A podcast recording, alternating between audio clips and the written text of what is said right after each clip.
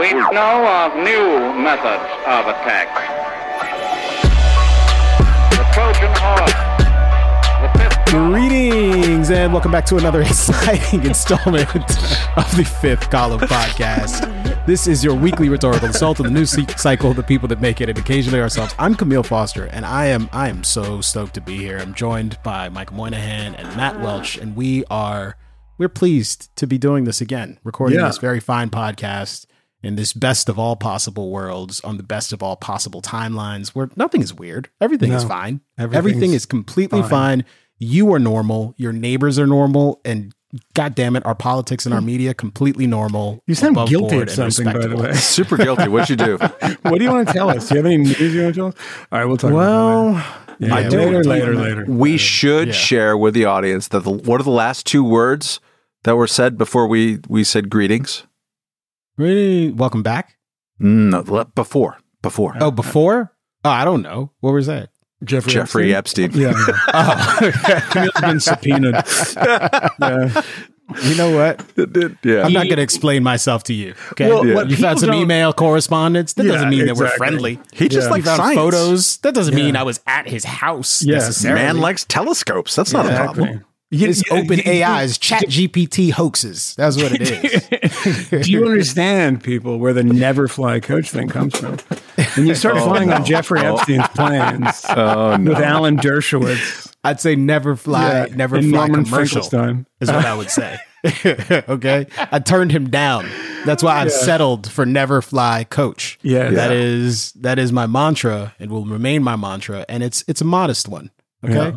It's a modest one. It's also well, I, aspirational. I mean, because sometimes I do have to fly coach. This actually has happened, and it hurts me. It wounds oh me, and God. It reminds me of America's legacy of racism and contempt and hatred. I know. And I'm still so fighting it every day. I'm, I'm accepting... Yeah. Um, I'm like a kind of a proxy uh, for reparations payments for some people. Yeah. yeah. Uh, Camille's one of them.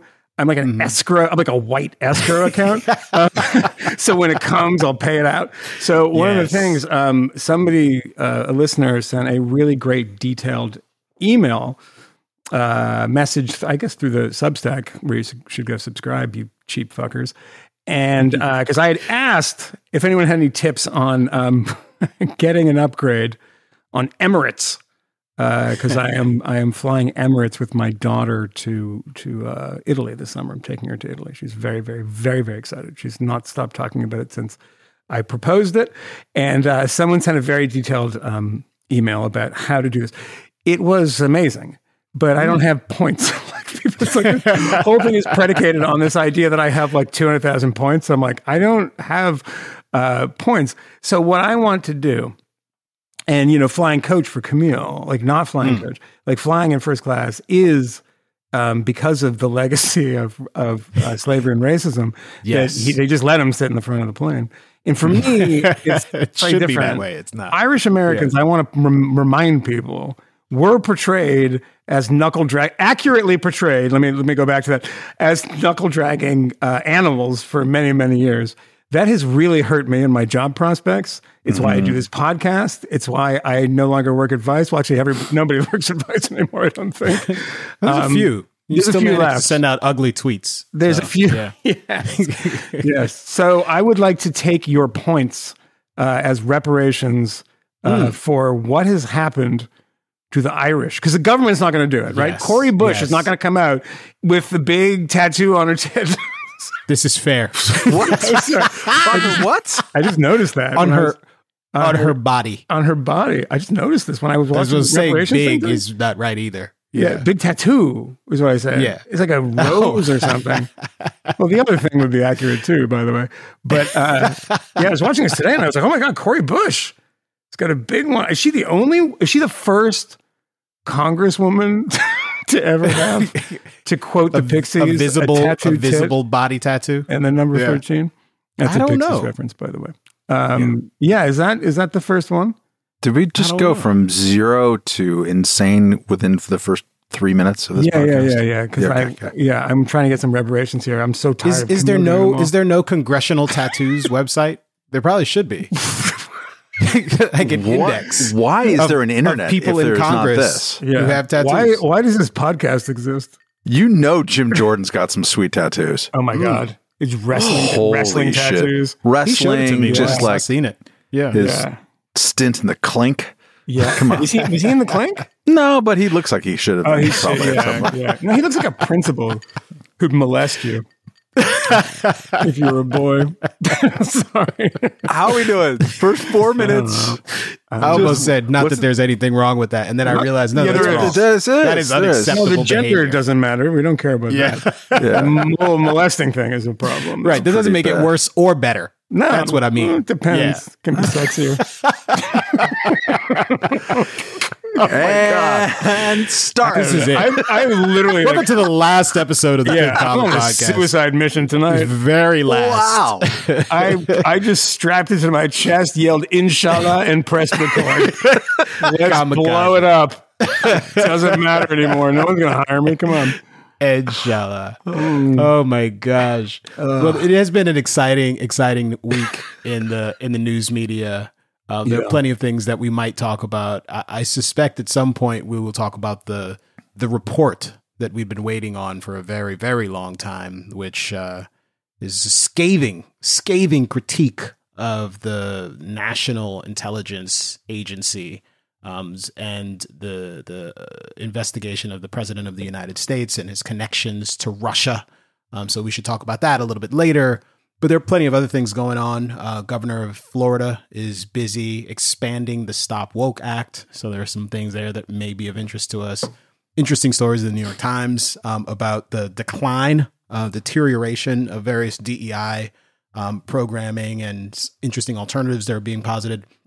A really interesting piece in the L A Times that I'm yeah. hoping we can spend a little time talking about. That was amazing. Uh, a story of two women who were friends and are no longer friends. no. And they were we just star, cl- that, star that crossed D E I lovers and yeah. it did not work out well. No. Um, and and apparently there's a weird trend in the Congress of the United States and in politics generally uh, where there are these prominent political figures who no longer have the ability to speak English or perhaps even understand what's happening in the world around them. And it's and bizarre. He might be the next president. Again, it's really strange. He might be again. I think he, coming he's back guaranteed to, to be the next president yeah, yeah. at this yeah. point. Uh, by the way, there was. A, did you see that? Um, uh, gener- it was like a, the generic. Uh, it wasn't it was it was a Trump uh, Biden matchup poll that I saw mm. today. That was popular vote poll. So we had, mm-hmm. it doesn't mean a ton. Uh, where Biden was up quite a bit. I don't know if uh, you saw that. It was just this afternoon. I don't know the details on it. I saw it flash across my phone while I was um, dealing with boring things in my in my life, which is most of my life. Um, but let me see. Uh, Biden maintains edge over Trump in U S uh, election. Reuters Ipsos poll is what it was. And uh, registered voters, Biden led Trump, Uh, his predecessor as president, by six percentage points in a hypothetical matchup, forty-four percent to thirty-eight percent.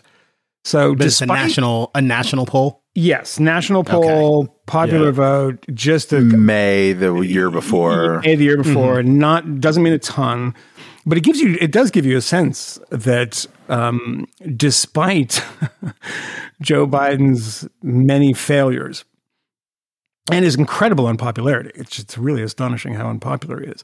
Uh, that he still manages in that poll that to have a, a six-point lead over Trump. Did you just say, or did my brain make up if it was forty-four to thirty-eight in that? I it was forty-four to thirty-eight, yeah. Okay, um, because that says to me, and this is how I, I read a lot of uh, polls at this stage in the, um, uh, the primary campaign, is that, like, the number between them doesn't really matter too much, and, you know, everything... Uh, doesn't matter. What matters is lanes. You've just uh, established that there is a lane of people who are X who are willing to do this. Right now, the, the biggest thing in the polling, as far as I'm concerned, is that there's thirty percentage points, twenty-five to thirty, in the Democratic primary available to anybody. To anybody. if it's anybody. If it's Bobby Kennedy Junior and Marianne Williamson, yeah. Uh, Marianne Williamson, who never got higher than two percent in any poll last time around, who's yeah. been as high as, as nine, um, and Bobby Kennedy getting twenty, that means, you know, if it was Gavin Newsom or something like that, that's a, it could be a bigger lane. It might not. Maybe yeah. it's all Bobby Kennedy. They really love yeah. him because yeah. he's a truth teller. Yeah, um, that's I'm actually, not that's sure just, the Holocaust really happened, that, but um, yeah, I just I th- got. He, he didn't say that exactly, but I'm sure he would. I just yeah, got I, uh, in my inbox today uh, the notice of a new book called "The Real R F K Junior" And I'm like, oh, okay, oh, um, maybe someone's like getting down to the bottom of it, and then the subhead: Trials of a Truth Warrior. Oh, warrior. Wow. No, warrior. Truth warrior. Trials yeah. of a Truth Warrior. But anyways, the forty-four to thirty-eight indicates that there's a lane for not those guys. Yeah. Mm. Um, I spent a lot of time covering third-party politics, including um, how there was a, a pretty big lane in twenty sixteen for third-party candidates, and that shrank to nothing after Trump got elected because people freaked out, especially in the Democratic side. Um, it, that might be opening up again because the sense of terror of people, yeah. um, the stakes of it, it's going to be hard for people to say, oh my God, if you reelect Biden, then the American ship of state is finally going to crash down like the Hindenburg. I don't think people, you, you, people are not going to really believe it. Um, and, uh, and for whatever reason, I think people are not as, as uh, going to be as exercised as Trump. So um, there's a lot of preemptive panic out in the world that like No Labels is going to start throwing their money into something or Andrew Yang. Uh, so yeah. it, it, Yang Yang. There, uh, there, will be a, there will be a lane. If it's just those two, like ninety thousand year old people, there will be a lane for a third party candidate. And I, uh, and I'm uh, and really happy be. that yeah. the third existing third parties are doing everything to trip on their own genitalia yeah, yeah, uh, yeah. with that opportunity in front of them. Because what usually happens is you see like, oh, this is the year. And then the libertarians nominate somebody whose like main issue is age of consent laws, and they're like, you know what, really, we need free trade and to be able to sleep with twelve year olds. I mean, look, but if we can only it- have one. Yeah, if we only have one, I'm going full Epstein because the federal government has no business in my pants. But the, the incredible thing oh, is that God. Matt has this amazing habit, which I both appreciate. And um, it, it frightens me when I hear the ding on my phone and see that it's from him, because it's going to be some idiot uh, who is kind of vaguely libertarian praising Robert Kennedy Junior, which uh, has become increasingly common. And it's amazing. It's amazing. And this is someone whose economic policies usually trend towards people he's praised like Hugo Chavez. And then the rest of it is just bizarre conspiracy theory. And I know he's kind of recast a lot of that stuff in a way. And it's so amazing how dumb these people are, because you just change the syllables and the breath and the emphasis here and there. Same stuff, but it kind of starts appealing to these people. Um, and it shows you, by the way, that um, the no platforming of people like Alex Jones has done almost nothing, because Robert uh, Kennedy Junior, who is a legitimate conspiracy theorist. I'm not talking about vaccines. You can take vaccines out of this. Yeah, Let's it's not necessary. It it's unnecessary. The the conspiracy theories, like beyond, you know, I mean, you're t- talking about his father and his uncle were killed by the C I A. Now, the scary thing is the number of people that actually believe that in America uh, suggests to me that people um, are very easily convinced by bad Hollywood movies. Actually, it's not a terrible movie. It's just That's a, good. No, good movie. It's a terrible premise, but it's a it's a um, it's a good movie because uh, because Jim Garrison was notoriously mentally ill, and it's like the whole thing is not only a tissue of lies; it's it's a thousand times worse than that. It's defamation. It's all sorts of things.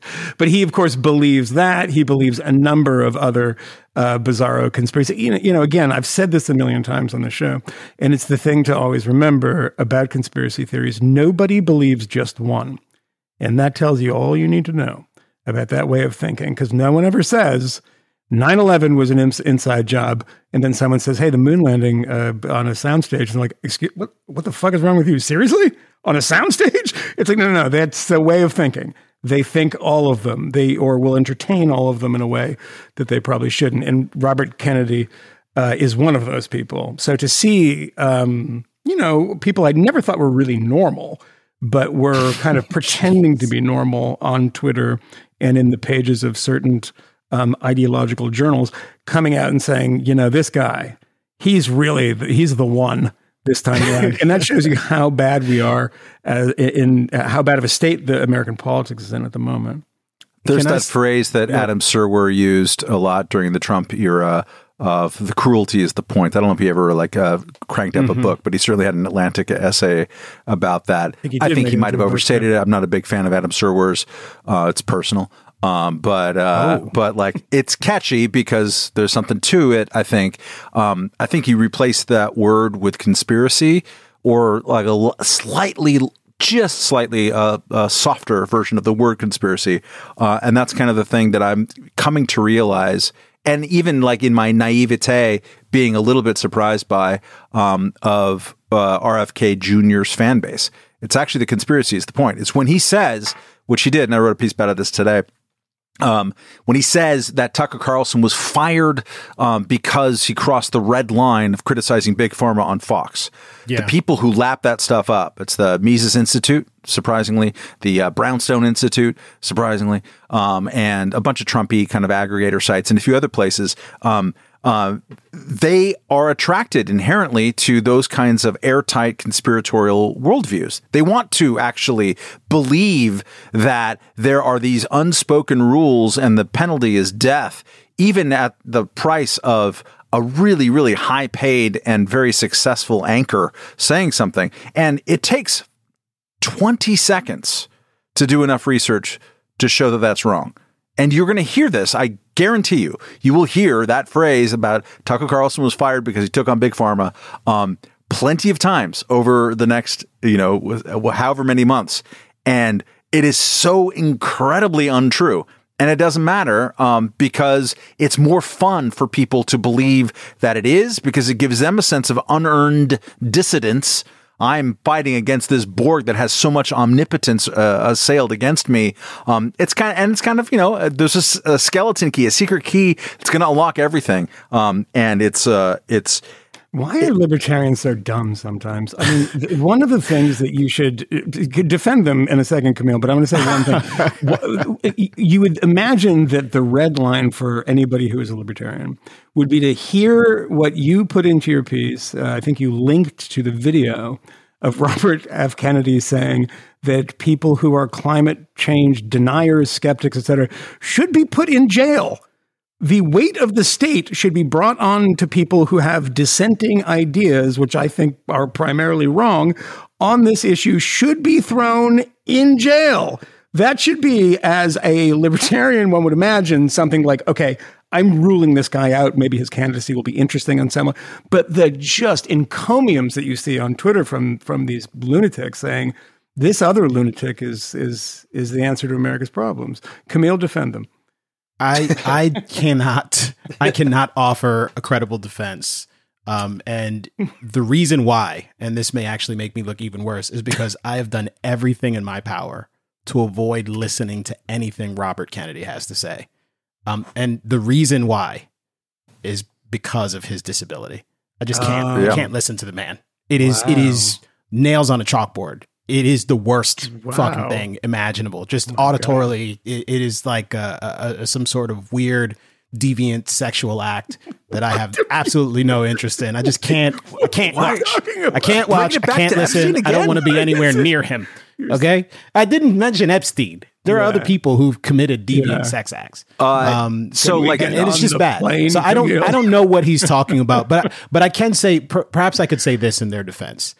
I've never liked the phrase, the cruelty is the point, precisely because it does this grotesque sort of um, fantasizing about what other people's motives are yeah. and attributes the worst possible motives to them. Mm-hmm. And, you know, the conspiracy is the point.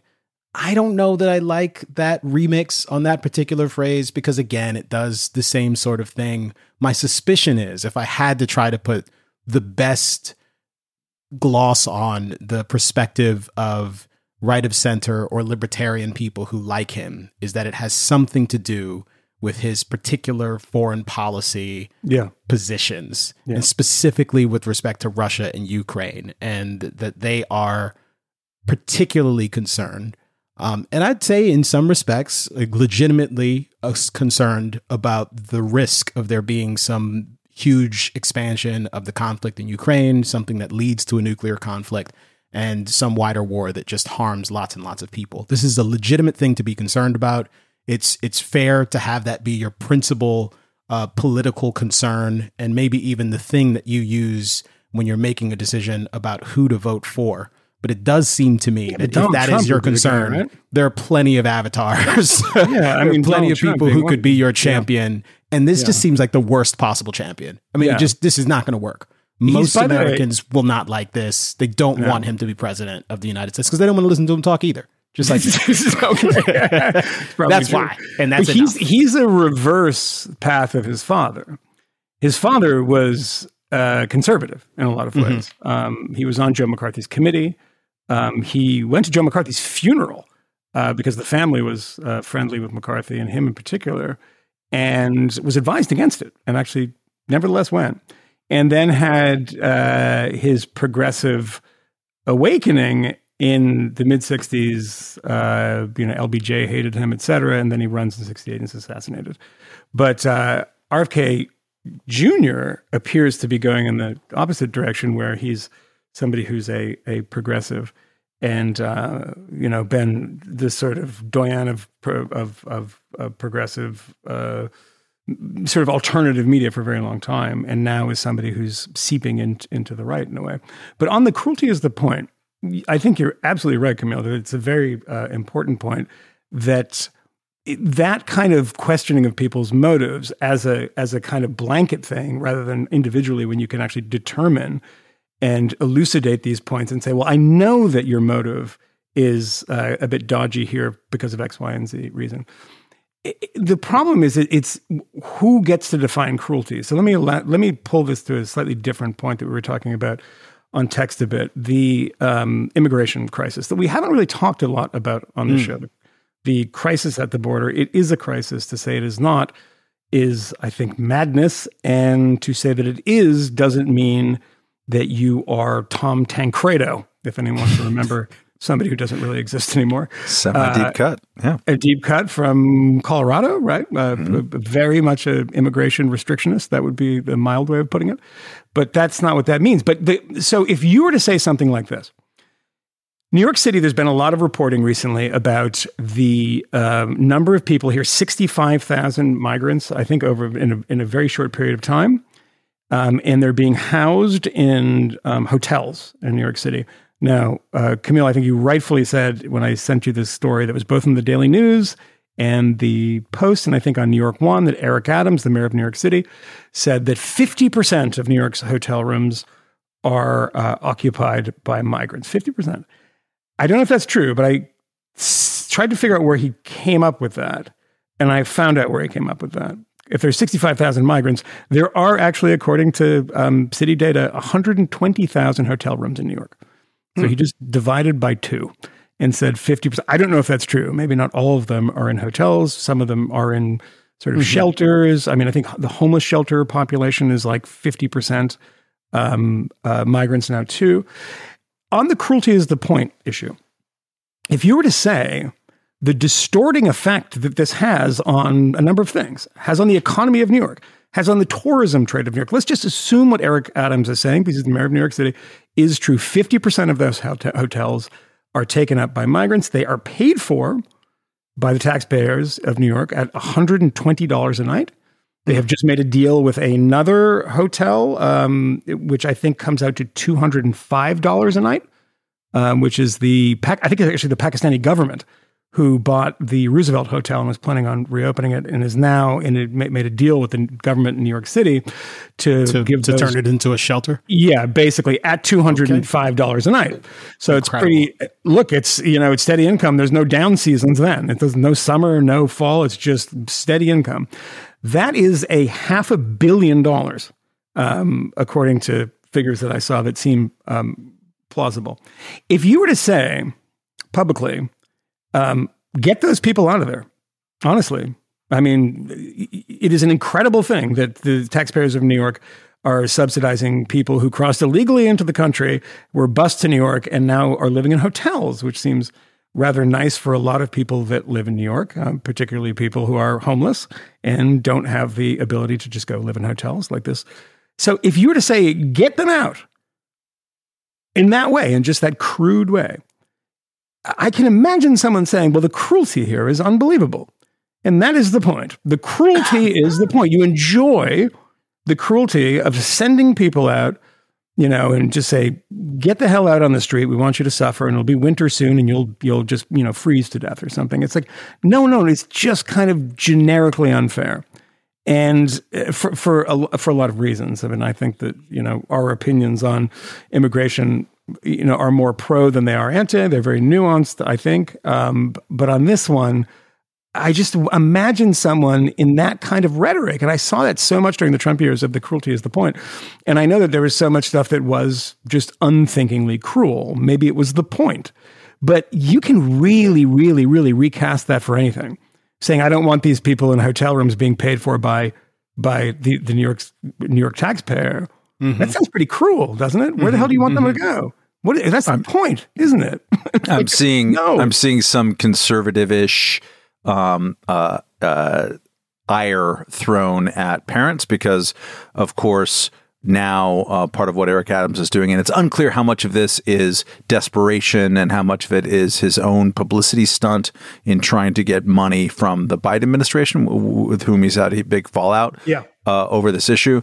Um, but he's decided, at least for a second and a half, to uh, house them at public schools, yes, inc- including in my district. Yeah. Um, and so when Park Slope, which is famously Tony District, not far from where I am, Um, you know, uh, parents uh, heard that their precious uh, loved ones were going to share it with uh, immigrants, uh, migrant uh, uh, uh, people looking for a shelter. And some, they're not all illegal. Some of them are legal, whatever. But it's a, it's a, or in, in like some in between zone that been they've been caught and released while they're waiting awaiting trial or awaiting a hearing. Um, uh, they of course uh, objected because you don't really want. Um, I don't know, like migrant forty-five-year-old dudes at your daughter's middle school, like camping out. Um, and I think that they've managed to eject them. But a lot of conservatives like, aha, see, uh, they weren't saying the cruelty is the point, which I didn't mean for us to go in this rabbit hole, but it's kind of interesting mm-hmm. uh, to to hear it expounded. I, I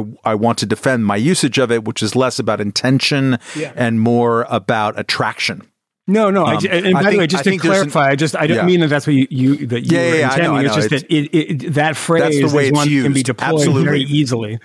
Absolutely, and and, and then and you're both right of uh, of of like that's it's the opposite of what uh, Angel Eduardo talks about star manning, right? Like it is, it's assuming the absolute worst. Um, I do think, and this is pr- probably assuming somewhat of the worst, but I've observed it for a while. Mm-hmm. Um, that there's a, a certain conspiratorial mindset that has long been... That, that is fair. Sure. Uh, long been on the left. Um, I mean, Robert F. Kennedy Junior has been an avatar of that. Re- recall that he, you know, he really thought that that two thousand, not just, zero, you know, two thousand or twenty twenty or whatever your number is, but to the two thousand four presidential election was stolen um, and rigged, uh, yes. among many other things. And the things that he's written about this have been serially...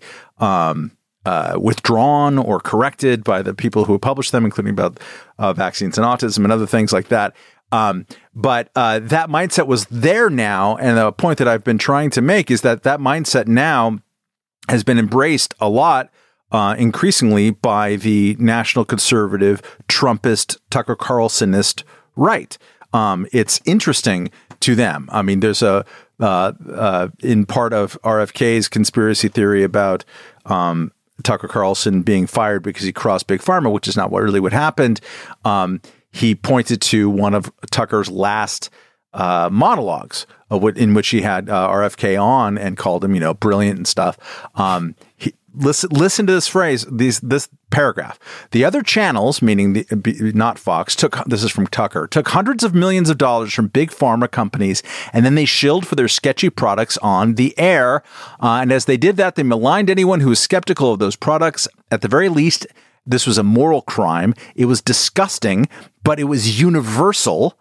It happened across the American news media. They all did it. Note the lack of air, by the way, in this. This they all, it's completely universal. And he goes on. So at this point, so at this point, the question isn't who in public life is corrupt. too many to count. The question is, who is telling the truth? There are not many of those. One of them is Robert Kennedy Junior So that mindset, that the way of thinking where everything is universal, it's everybody who's in on it and so corrupt.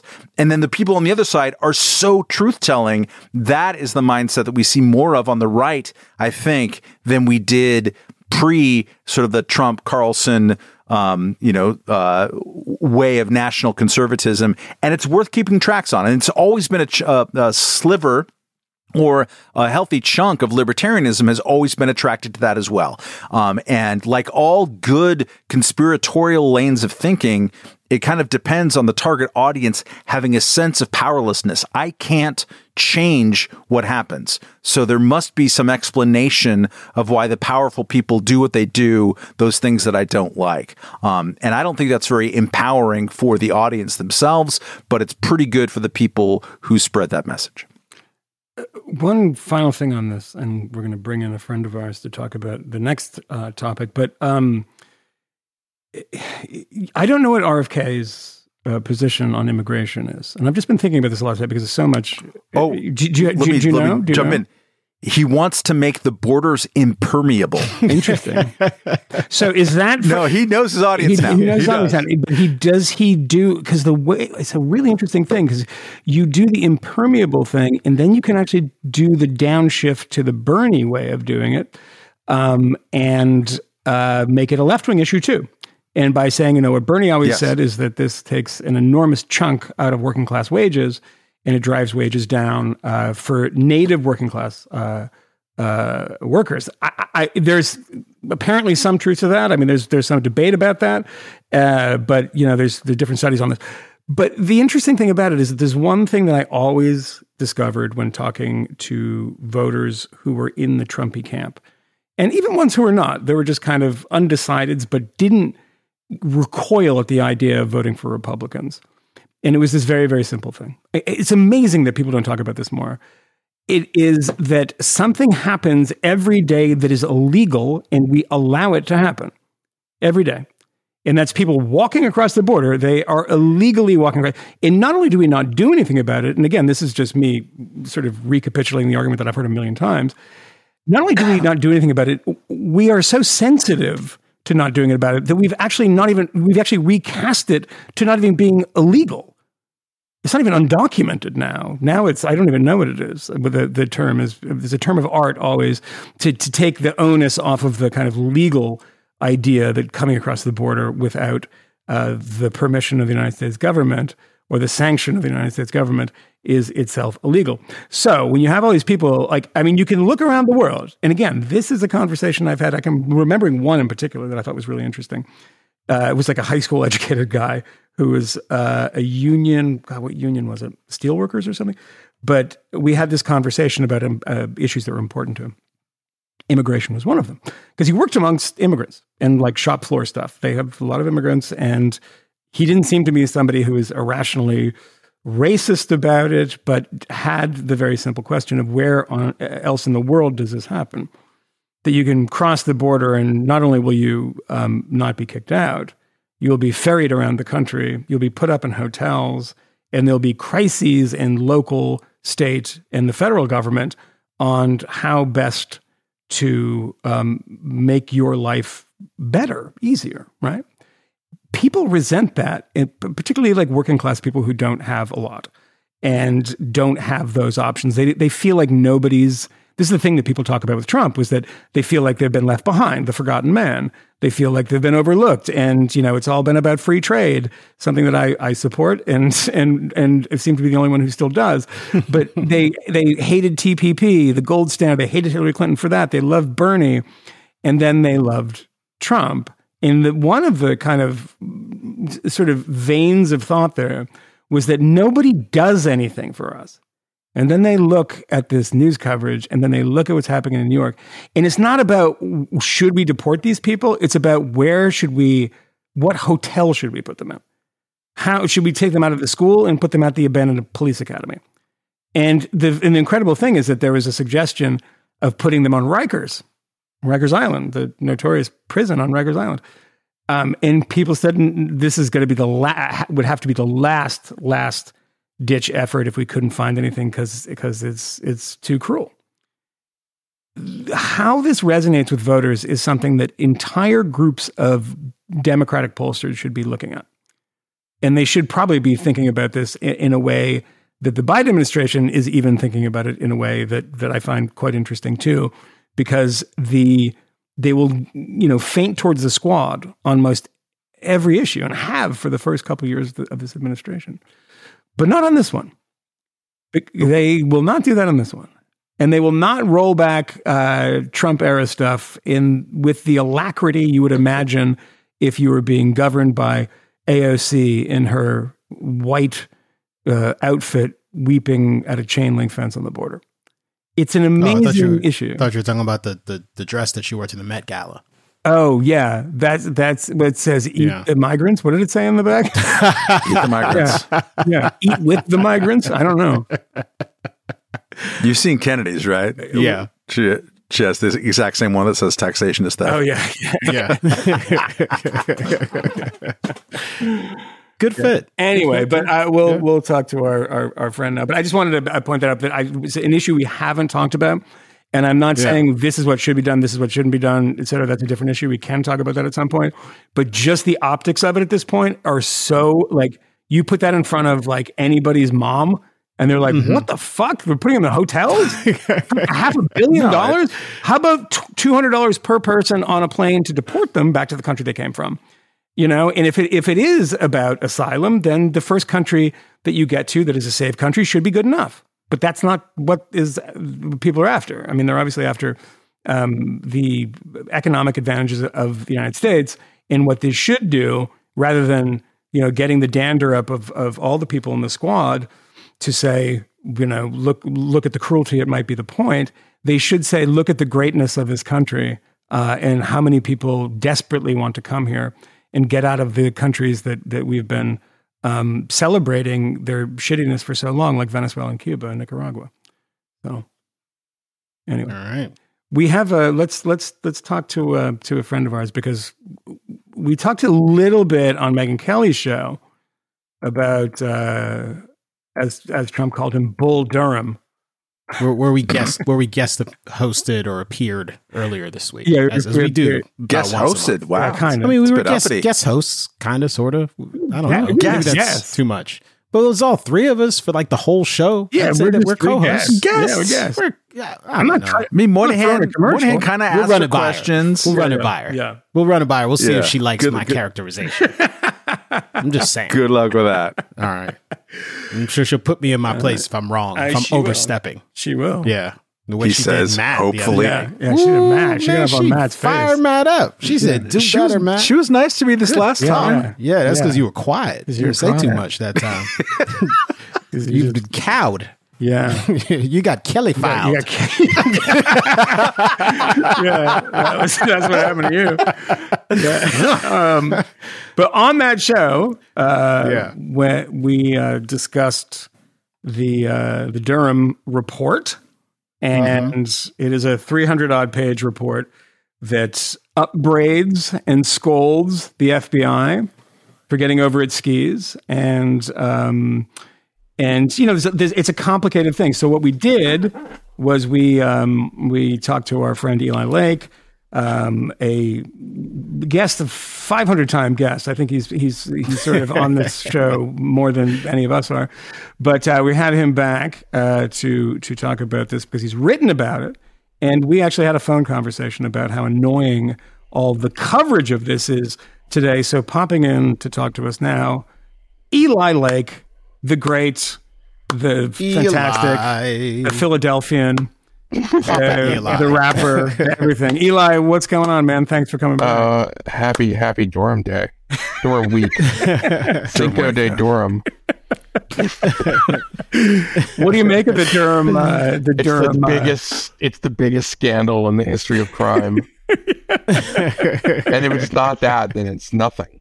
So it is it is the strangest thing, Eli. I mean, we we saw um, the, the Trump administration obviously um, helped to kick off this investigation. Donald Trump made grand promises about what this investigation was likely to yield, that it would uncover the crime of the century. And by the end of his administration, he kept saying, where is Durham? What's going on? Yeah. Where is my report? Um, the report only materialized this week. Mm-hmm. Um, yeah. And folks have been looking at it, and generally speaking, it's been characterized as underwhelming, um, as some sort of scandalous uh, uh, miscarriage of justice, as a distraction, uh, weaponizing no. use of fun things. It's just it's, we knew it's this terrible. All it's before. All of the worst possible yeah. things. Yeah. But what what I find very curious, Eli, and I know you've looked at yeah. this very closely and can comment on it, is that there seem to be very few people who are engaging with the series of recommendations that appear in this report, and the well, there, general actually not analysis, that many, which, which is, is pretty, pretty tame. Which, well, the the fact that there aren't that many recommendations, though, is actually a, a testament, in my opinion, to the report's power. Because what he says is, I could make a lot of recommendations, but if you have people in leadership positions at the F B I who are scoundrels, then it doesn't matter. He doesn't use the word scoundrels when he says that they don't live up to the Uh, motto of fidelity, bravery, bravery, and integrity. Um, but he's basically saying, like, listen, you know, if you have people of low moral character in these positions, then again, nothing can happen. That is, in my view, far more profound than another dozen, you know, bureaucratic org chart recommendations or something. So what's the takeaway from this? I mean, when when you, this farrago of nonsense that you hear from all sides on cable news, that this is what you should know about this. And one side, it's the it's the silver bullet that shows that Donald Trump has been in the crosshairs of the F B I from the very beginning. On the other end of this is that it is an enormous nothing burger and an embarrassment. And uh, uh, Durham produced nothing but old news. Where do you where do you fall on that?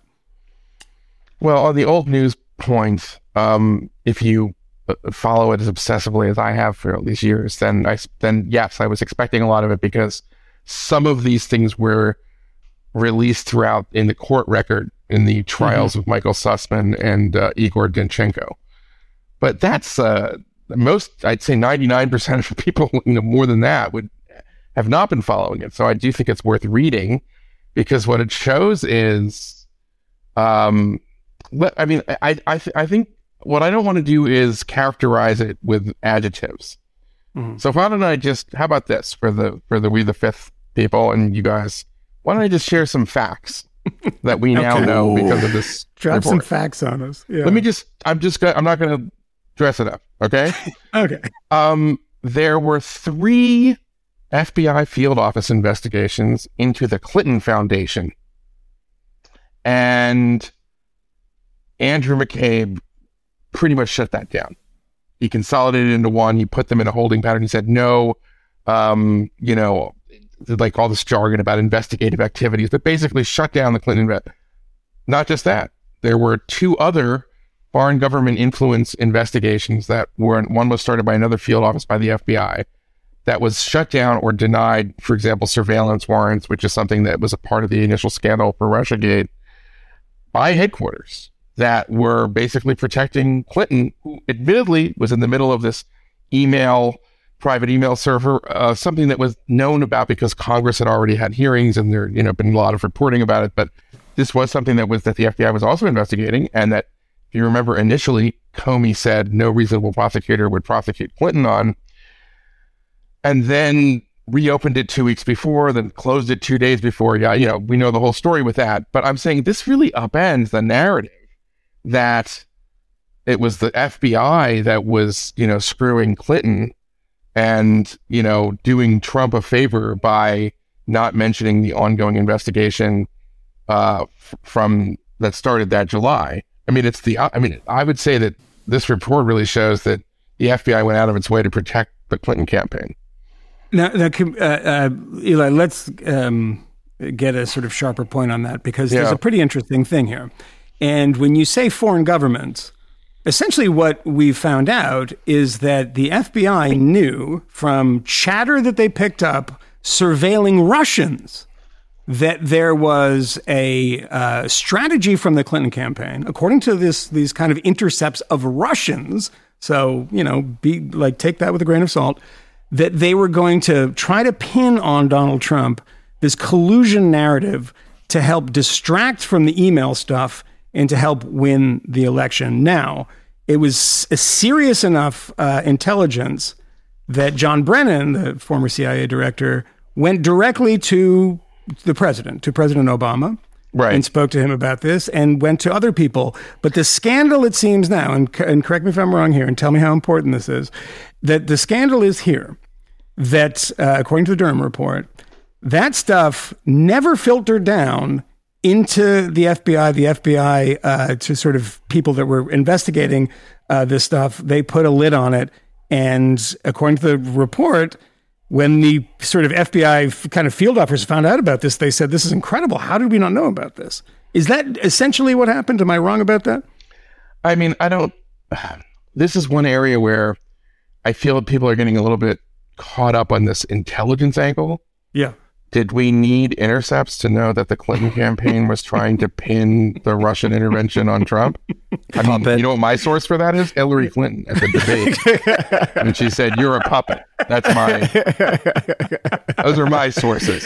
So like, I, I you know, you'd have to be a moron at the F B I, which is, there are a lot of them. Okay. So yeah. If you didn't know that the Hillary Clinton campaign was trying to pin this Russia shit on, on Trump, of course, you. How could you not know if you were like if you? If you but, were, but isn't it also that it's deliberate in the sense that they'll take any kind of bottom feeding garbage, whatever came out of the Steele report, whatever shit that they came up with, and throw it out there without vetting it because that was just the focus of their attempts to okay, destroy. Okay, so the now Trump you're campaign. Getting to something that's really in my. This is this is one of the great chef kiss moments of the Durham report, and I know you will appreciate this, Michael Moynihan.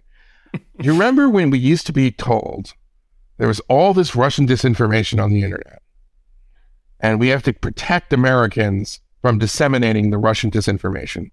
Yes. And this is where this intelligence that Brennan briefed the president actually is important because it tells us that two Russian intelligence officers knew exactly what Hillary Clinton was going to do for the rest of the campaign and that the C I A like and, and knew about it. So you can say, take that for what it is. It's two people. It could be, you know, you get into the wilderness of mirrors, as James G. Sessions wouldn't say, but that's my point is, is that the, we now have evidence there. There's other evidence, by the way, that's been in other reports, including the Senate Intelligence Committee's report, that the Russians knew that Steele was collecting in, dirt on Trump. So this would obviously, just yes. using our powers of induction and deduction, yes, mean that they could then manipulate that to get disinformation into the American bloodstream through the Steele dossier.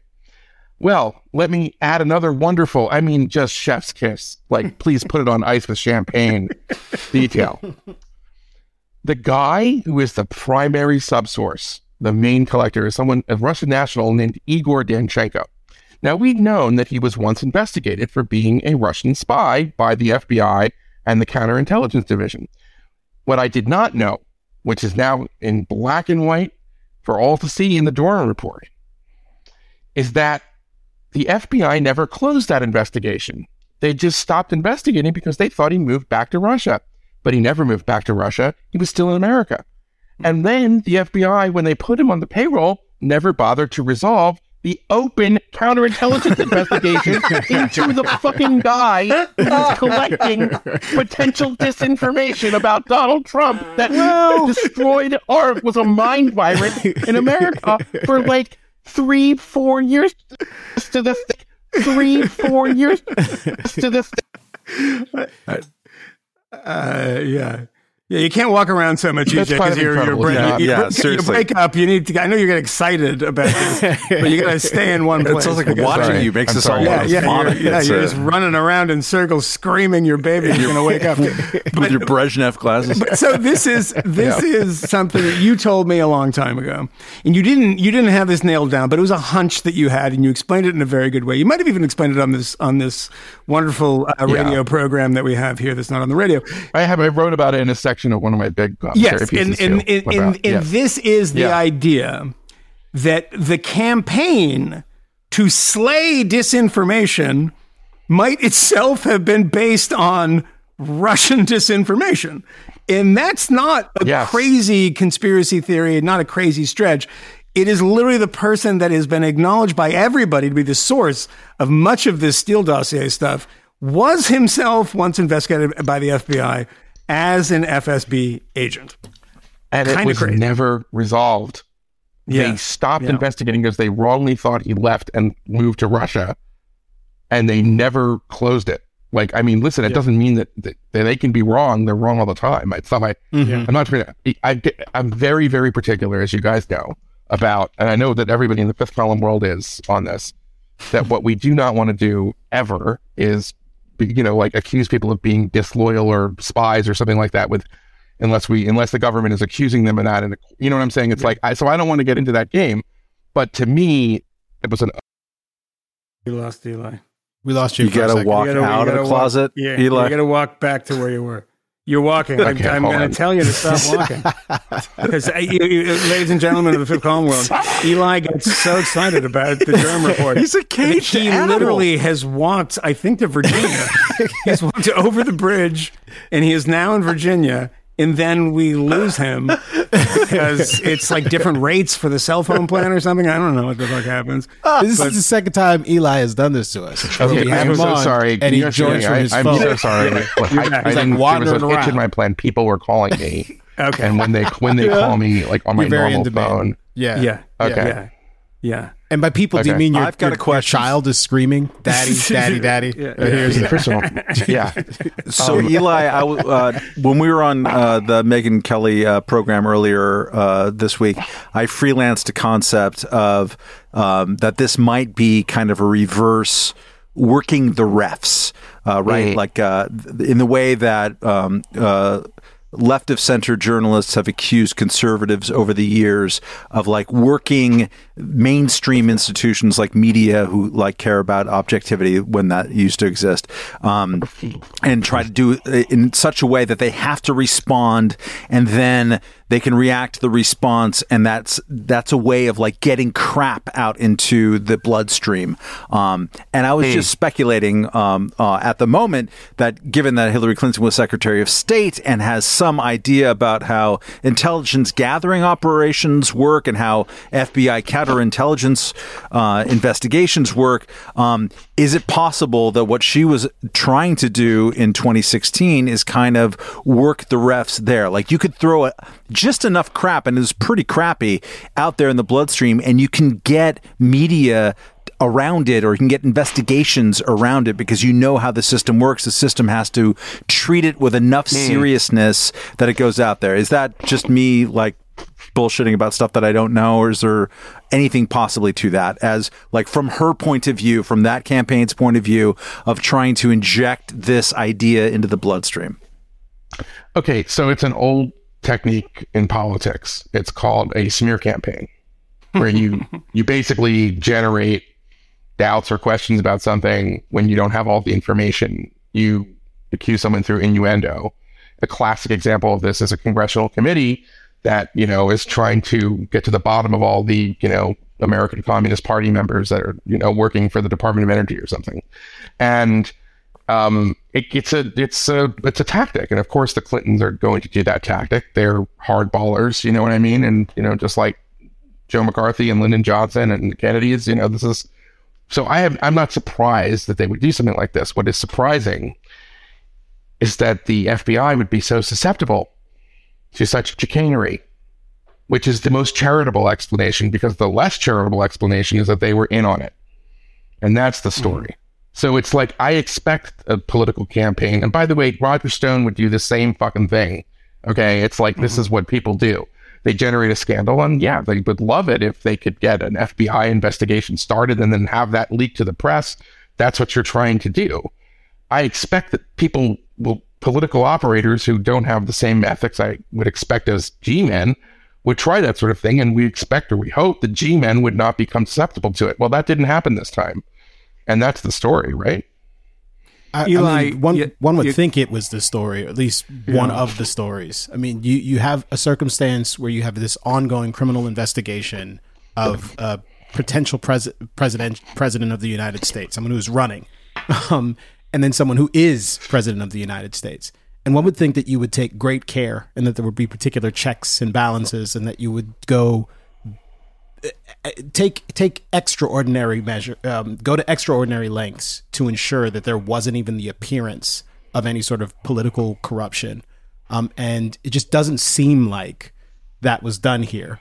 Um, and it doesn't seem like there's a tremendous amount of interest on the part of many mainstream journalists who are taking a look at the report afterwards, who are perhaps weighing in on the quality yeah. and substance of the report without even reading it. Um, and I mean, they don't I, understand. Was, they, don't, they, they, you have to know what people were saying at the time too. You have to, yeah. That's how you have to look at it. So, okay, let me give you one. Here, here's here's a, a talking point. I'm sure you will you will come across. Right? It goes like this. Why do you keep bringing up the Steele dossier? Everybody knows that the predication for this investigation started with the George Stephanopoulos cable from Australian diplomats. Now, I know it Not- sounds ridiculous. I love, by the way, that you are. You're absolutely right. That sounds kind of crazy. Like, what are you talking about, the Steele dossier? Why is that such a big deal? By the way, just not George Papadopoulos, not Papadopoulos. Sorry, that's just different. I'm at my bad. It's late. Taller. Sorry, the George Papadopoulos. Like, wow. You're absolutely right. The yeah, George yeah. Papadopoulos. Let's go to Mister the very Papadopoulos, top. The guy from yeah. Webster. Yeah, okay. Alex Karras. Yeah, Karras. Right. Um, so Mister Papadopoulos, sorry, not to be right. confused with Mister Right. So, so why do you bring up? Everybody knows. Okay, we all acknowledge now that Steele dossier uh-huh. was really bad. Although some people, like Barbara McQuaid, don't even acknowledge that. But okay, that's another story. Okay. So they don't know, but it started with this really important intelligence. They had to do something. They, there was a, a wine bar, and they met with this guy, and he was a volunteer, mm-hmm. and he said something about this, and it was taken to mean like he was saying, hey, listen, the Russians are helping us. Did you know that? And then, you know, they once the emails were released, they realized, oh, my God, maybe this is it, and that the F B I had to do something. That's been the story for a long time. What Durham just goes brick by brick and dissects is that this is the thinnest inference upon an inference. Start a full investigation mm-hmm. of a major party's presidential candidate's campaign in an election year. That is insanity. It's like, that was it. And the thing that he does that I think is a really underrated point is he says definitively, no intelligence agency in the United States government, including the F B I and including the State Department, had any derogatory information or evidence to support the claim that Donald Trump or his campaign was colluding with Russia. So when it yeah. starts, the only information that the F B I has, and that's really important because you always assume that there would have been something else and there were stories to right. that effect. No, right. the only information that they had was this memo. And then what the other thing that Durham does, which is a great service and it's a subtle point, but an important one, is he says it was based on paragraph five. That was the source of the information. He quotes the whole paragraph. It's deliberately vague. It says specifically that Papadopoulos did not know, A, whether anything had come from the Russians, and B, what it was the Russians were going to give the campaign, and C, whether the Trump campaign would even say they would accept it. He, so it was like he didn't know, he didn't have actual information. And what he says, he goes through, he says that the F B I, before launching a full investigation, which has a lot of implications, by the way, it means the whole weight of the government is now focused on this presidential campaign. Did they interview the Australian diplomats, maybe? Say, okay, tell us what you mean by this. Did they check the intelligence holdings of anyone else, like the C I A or their own analysts in the F B I? No, they didn't do anything. The only thing they had was this cable that was given to them from the U S Embassy in London to the F B I, and that was it. Even their own, like it's known as a, a, a legat or an A L E T, their own like, legal attaché in the U S Embassy for the F B I said it was thin. And but even like, you, yeah. the other thing here, too, which is astonishing, yeah. is that you have two human intelligence sources who go in in talk to Papadopoulos at the behest yes, of the F B I, after they start the investigation. Wire, right. And Papadopoulos, in these conversations, refutes everything and says, "There's nothing. We don't have anything." It's like the it's he says that he says it's insane. Would never do that. He said the campaign would never do anything. It's insane to think they're working with the Russians. Yeah, and they bury that when they're applying for a FISA warrant, which is bizarre. They don't even share the information with the Office of Intelligence in the Justice Department.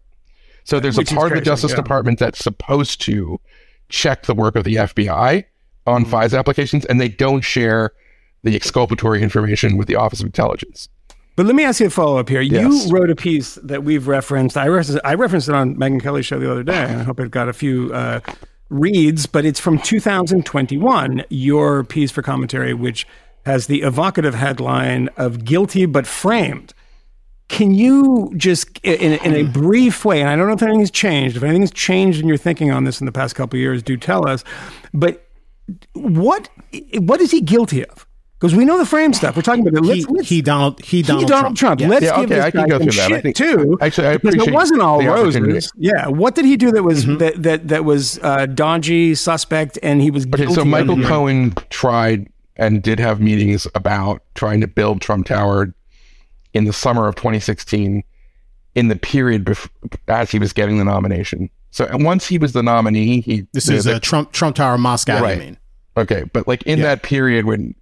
We, I mean, I don't know. I mean, I thought he was, I thought we knew by June that he was going to be the nominee, but I mean, in that period before he was officially the nominee, if you know what I mean. Yeah. Um, that we knew he, by Indiana.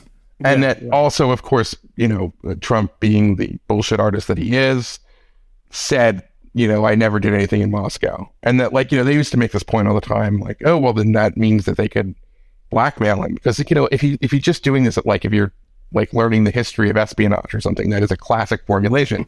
Mm-hmm. It doesn't really apply to somebody like Donald Trump, who's the president of the United States. Anyway, we could get into like the thing, but that's something you could say. I would certainly say that that was, a, he was dishonest about it. Yeah, but um, also simple lies don't have any effect on him. So that's not, yeah, it's like, exactly. Yeah. I mean, like, and like I can give some other examples. I mean, he as president was inconsistent on this, but he often would, he had, he would often say, I don't, I don't see any reason why the Russians would do it when, the assessment, I'm talking about just the hack of the U S intelligence community was yeah. without a doubt the Russians did it and there really was no dissent. And that undermined a part of the campaign or part of the U S strategy against Russia, I should say, that was to was called like the idea of attribution, so that Russia works in the gray zone and they do a lot of things that they that are plausibly deniable and they don't get credit for. And part of what H R McMaster, who was the national security advisor, was trying to do, and he wrote this in his memoirs, one one of the critical things he said about Trump was he was undermined when he would sort of have these outbursts as president. Another thing that I think you should certainly criticize from him, even though I will grant that there is a sort of understandable, as much as I loathe somebody like Peter Strzok, what um, what Trump did to Peter Strzok and Lisa Page and people who are like kind of mid-level or senior mid-level government bureaucrats at the end of the day, even though they're F B I, and I think they acted really unethically, by sort of, uh, I guess, like sort of summing up a um, an internet mob. He really did have cause for Strzok and his family to have, like, you know, security and things like that. It's a terrible thing for somebody with his stature and fame and power, especially as the president of the United States, to sort of, I don't know, sick these internet mobs on somebody like that who works for the U S government. So I think that was pretty terrible. Thing? What about what about actual interactions with Russia, in the sense that, you know, there are people, and we've talked about this, you know this, yeah. uh, Matt knows, Camille knows, the number of people that have written books. I know we we gave Michael Isikoff some credit on on Megyn Kelly's show for writing a book with David Korn and then backing away from a lot of the, the kind of more sensational. But his co-author, stuff. David Korn, is a classic example of somebody who to this day...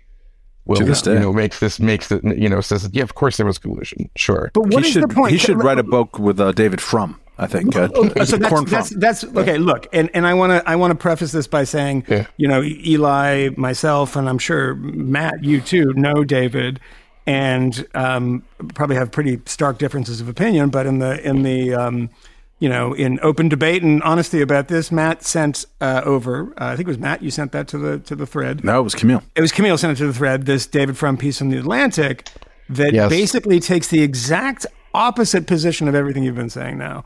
When yes. you, I assume you read that. I know you I read did. that, actually. Yes, I did. Um, with all the with all the generosity of spirit you can muster. Uh, David and I are, I want to say that David and I are still friends, and you can have very yeah. vigorous disagreements with people.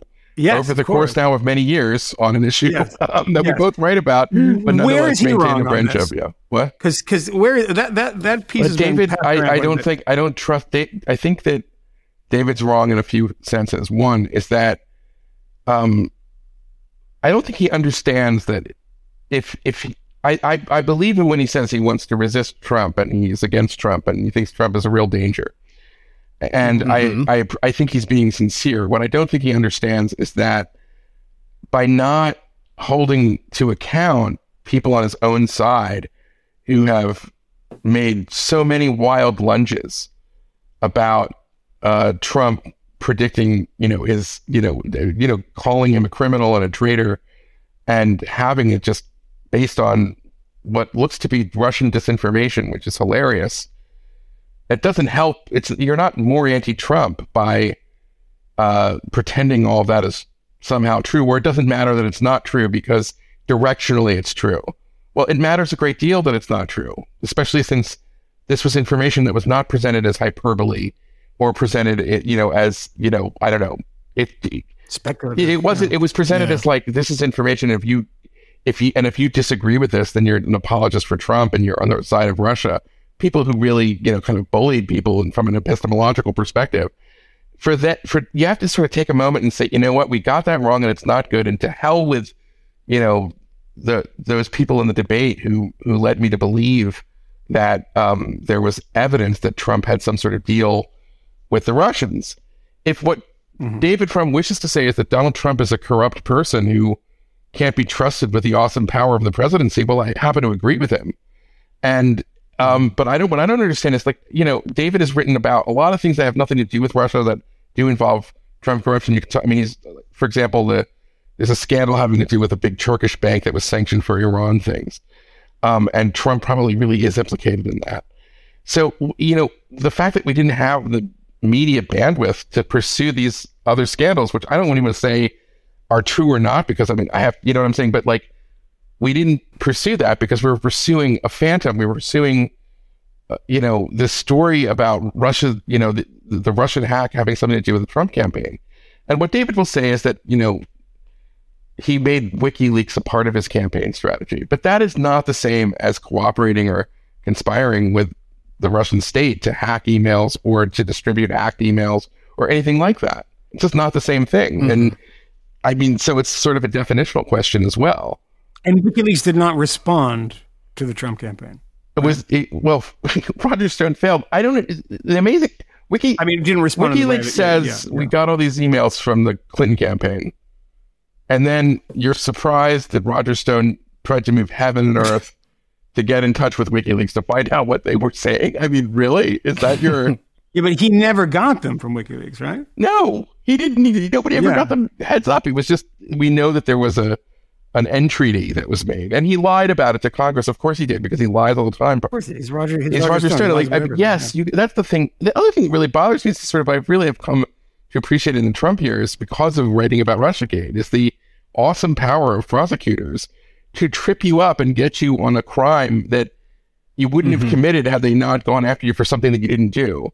And that's kind of like yeah. what happened to like Michael Flynn. And it's like, and I think it's terribly unfair. And it's like that. This is like. The people who did this, you know, like the Andrew Weissmans of the world, regard themselves as fucking heroes of democracy. These people are undermining our democracy. They're undermining our judicial system. They're villains of democracy. These people need to be purged from the legal establishment. It's a terrible kind of thing. We don't want, I don't want to live in an America where prosecutors get to basically sort of, you know, sit up there and decide who they're going to go after. And then, you know, that's, that's not justice. And so yeah. I don't like, I don't like Trump, but I don't like that stuff either, right? I mean, that's how I look at it. Yeah, I don't want to have like like a David Frum hate fest. Yeah, I don't want. I don't want to. I was trying I'm, to be really, and, yeah. and I and I'm You've like, been nice. No, you were you were very generous. You were very yeah. nice, but I don't know David, so I can keep yeah. it. I can keep it all the way one hundred with you. The the piece in the Atlantic was called "What Makes the Durham." Oh, yeah, Report the other thing is the obsession flop. With like the old, like he was really writing about like Trump again, and it's like, well, can we write about what what we found yeah. out? We found out some amazing right, stuff in this report. He doesn't he doesn't engage with the material in the report, and to the extent he does, there's this like really bizarre bit here. Rather than endorse the theory of global anti-Trump conspiracy, Durham settles into, into a long bill of grievances against the F B I. Huh? That's the point. The agencies. Yeah, the God, agencies. That's, yeah. that's supposed. To, yeah. Is that a good thing or a bad thing? Like um, that's the point. The like, agency's methods, he argues, were too aggressive. It's yeah. the agency's methods, he, he argues, were too aggressive. Its agents were too ready to believe the worst about Trump. The F B I had only enough information to justify a preliminary investigation, not a full one, a distinction the report carefully parses for some pages. This, in the end, is the is the gravamen of the Dur- Durham report. The F B I overreacted to the available information about Trump-Russia connections and should have moved more cautiously before advancing to the next phase of investigation. This seems really important. Um, but he goes on to to conclude, um, specialists in the law and practice of counterintelligence can argue whether Durham had correctly interpreted the appropriate modalities of F B I procedure. Very possibly, Durham is correct. Yet, yeah. even if he is, Isn't this the kind of o- underwhelming?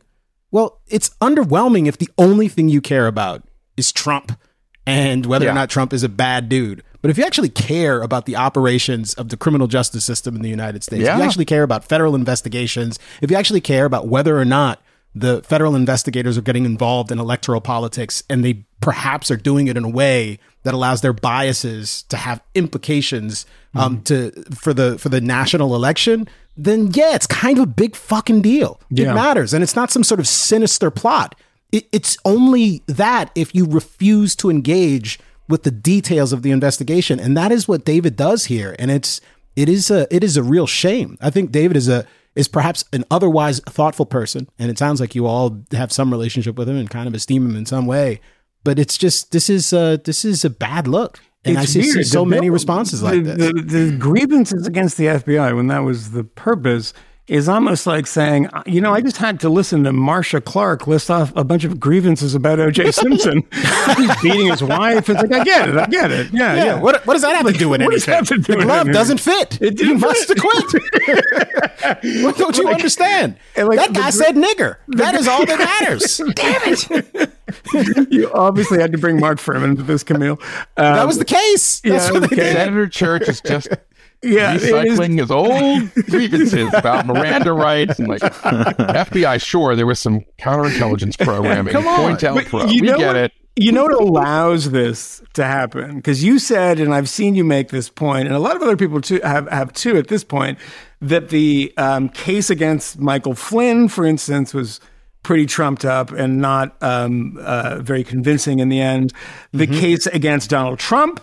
Uh, similar, right? And you could do, you could yeah. go across the, you know, I don't know, but the Manafort thing I think is probably a little more solid. But if you go, if you go across these things, one of the things that allows this stuff to to remain in the kind of culture of politics is that the people that they're talking about suck so bad. And that is yeah. true. M- Michael Flynn is a, a wild, whack job conspiracy theorist these Eli days. Eli loves him. Was. Eli loves him. Well, no, I think Eli would acknowledge that. No, no, no, no. I mean, I would agree that he's, what he was saying about the election is terrible. Yeah, yeah. I mean, he's gone around the bend, right? And Trump yeah. the same. It's like, but you can't. You still can't set up shitty people and say, well, they're shitty. Doesn't make a difference. Or I'm, I'm inclined to believe that because they are pretty shitty people. There were yeah. a lot of terrible people who opposed the American intervention in World War One. Yeah, but it yeah. doesn't mean that people who opposed the intervention in World War One should have gone all, to jail. Like didn't yeah. have a, didn't have constitutional rights. Come on, I mean, it's yeah, like, exactly. Yeah, they weren't right. Yeah, most of them were. They were yeah. being yeah. being against World War One is the correct historical position. Yes, I say this as a as a militarist, a Zionist, and a hegemonist. What was the Zionist approach to World War One? There's no defense of World War One. It's just it's the worst war. It's the worst. If that's war. the only war you know, I am willing to even give you a pass if you're not too anti-Semitic because of World War Two. Like Joe Kennedy is over the line, but there's a yeah. lot of people who I'm willing to yeah. say, all right, you know what? I'm yeah. you're not you're not anti-Semitic. Uh, uh, you know, before it. we let you go, let me yeah. ask you one thing that's a little off topic, but something yeah. related to a topic we've been talking about. You did a two-part mm. episode of um, your amazing podcast, The Reeducation. If you haven't listened to it, it is Listen. it is like uh, uh, Dan Carlin, but not eight hundred hours.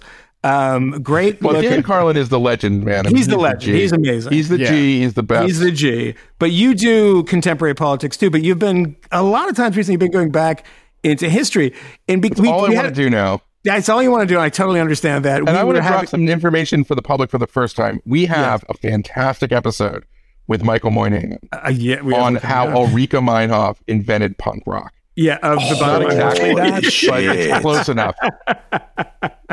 I do okay. denounce her throughout the episode, but you did a two-part. No, episode. we denounce her, but we, we you have to acknowledge that Ulrike Meinhoff is so punk rock. It's crazy. It's crazy how punk rock she is. Okay, um, but we were talking about R F K Junior Uh, a little bit oh, before, yeah. before you came on, and um, you did a two-part episode about his father. Two-part, yes. very, very deep dive. The second episode of which was fantastic. Um, first one, so you talked to the second one. First one, uh, first one was great, but they, but but but no, the second one was great because of Jack Goldsmith. Oh yeah, um, he's the, who as the as the guest um, you know, who's a really interesting guy in the civil liberties world, et cetera, but whose uh, father, whose stepfather, I'm sorry, is uh, a stepfather was um, a a heavy for Jimmy Hoffa, which is an, right. an incredible thing. But when you did that R F K uh, thing, um, and, you know, R F K Junior now is talking about his father in this very, very particular way, about basically this wonderful progressive hero that was uh, struck down too soon. Half of that seems right. He was struck down too soon. What, what, was sure the take, what was the takeaway that you got from doing your deep dive into R F K Junior's dad, Bobby Kennedy? Bobby K was a cop. Okay? He's a cop. He's one of the worst violators of American civil liberties, particularly the Fourth Amendment, in the twentieth century. He's right up there with like uh, Attorney General Palmer, Woodrow Wilson. Yeah. Um, on the other hand, he had the right enemies. He was hated by the Ku Klux Klan and the American Communist Party and the mafia. Yeah. That's a trifecta in Eli Lake's book. So it's a complicated man. You know what I'm saying? It's Palestinians like too. Con- there's a lot of yeah. yeah Palestinians. Well, that's a, yeah. Okay, well, so was, I, I'm a, spoiler alert. This is how I ended. It's crazy to me, of all the people that wanted to kill Bobby Kennedy, that it was Sirhan. It was the Palestinian. It was a crazy Palestinian. Bobby Kennedy really didn't give a shit about Israel. Yeah, his yeah. he was like he really that that was not what he was focused on at the end of his life. He was focused on a kind of like he wanted to build this like working class minority political coalition, and he wanted to end the Vietnam War, and he wanted to make sure there were no more poor and malnourished people. That's at the end of his life. That's why he's a progressive hero.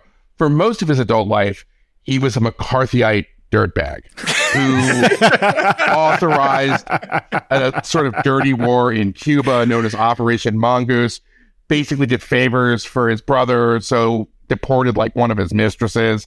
Like, that's Bobby. That's the real Bobby. That's but then at the end, he was like on the side of the angels, and then sadly, he was shot by a lunatic Palestinian. It's a great episode, if I do say so myself. Please check it out if you haven't. It, it, it is great. But isn't it amazing, Eli, that we um, people don't tend to focus on this? And I think this proves that the people who set the narrative are of a particular political stripe, is that the two, well, two of the major assassinations uh, of uh, the nineteen sixties were of the Kennedy brothers. One was shot by a Palestinian activist and the other one by a communist. Yeah. And it's not really talked about very much. Um, it's Yeah. You know, I, by the way, one was one was like in the Hands Off Cuba Committee. Yeah, yeah, yeah. yeah fair that was Oswald. Play, the Fair then, Play for Cuba Committee. Yeah, yeah the Fair yeah. Play, right? The Fair Play for Cuba, and then right, exactly, and then Sirhan Sirhan. Here's the weird yeah. thing: there's a bunch of people who think that it was like more than him. Yeah, but everything I've ever seen from Sirhan Sirhan is like, yeah, no, I did it, but I, I, I, I no, Matt is a great point. No, on this he one. he apologized to Bobby Kennedy Junior Who's like, yeah, I appreciate his humility, and the C I A did it. Uh, it was probably yeah. through that bodyguard. Sirhan Sirhan was like, no, no, no, seriously, it was me. No, no, seriously. No, like listen it. to me, Bobby. It was me. I did it. Yeah, it's like the nine eleven truthers and, and fucking how angry Bin Laden is. And he was like, no, no, no. Was not, uh, it was not C I A. Bobby it was me. wanted to get Sirhan Sirhan out of jail.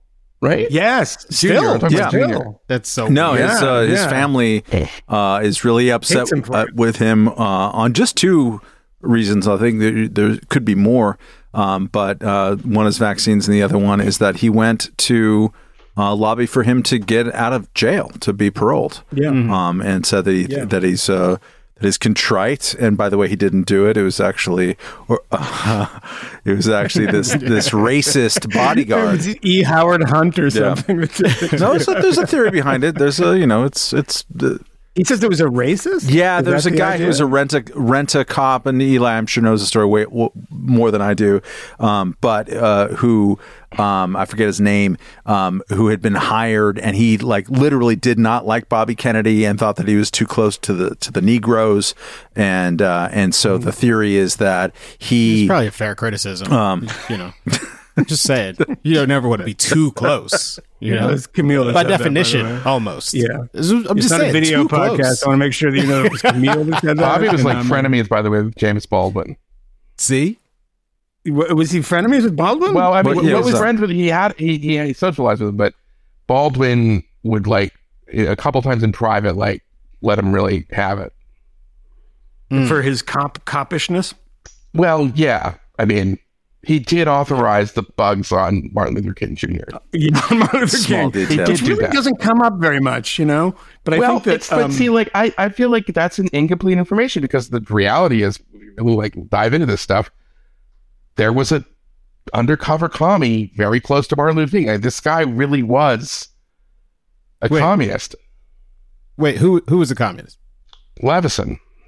Oh, yeah, yeah. We just wanted you to be clear. I'm sorry. Yeah. I'm sorry. Like, he's like a, he was yeah. one, you know, the, one the of King's guy needed to be looked into. But he was he was yeah, a secret yeah. member of the Communist Party. Ladies and gentlemen, check out his podcast, James Earl Ray. Check- yeah, I'm sorry, no, that's that's, that's not fair. But I'm, I'm just about. saying, like, yeah. it's like yeah. I'm I'm quoting Beverly Gage from the Uber. Yeah, yeah, yeah. I, yeah. The point. Yeah. I, my point is that all of these things are far more complicated, which is why I love mm-hmm. like. Uh, the history stuff, and I and Michael, I know, and, and Matt, I know, the, I know all three of you love it too, and that's one of the mm-hmm. things that I think, I don't know, it just gives us better perspective than the just, I mean, it's, this show is so great because it, it just totally lambasts like the ridiculous mainstream media buffoonery that we see all the time. Yes. But like part of it is because these none of these people understand or have read history or, or you know, any of that. I'm not talking here about David Frum at all, I'm just talking about in general. Yeah, yeah, yeah. yeah. Now, it would be helpful, particularly when you have long, endless, involved conversations for six years um, on various platforms, uh, unfortunately some of them on, on cable news, about Russian disinformation and the mm. past of Russian, Russian disinformation.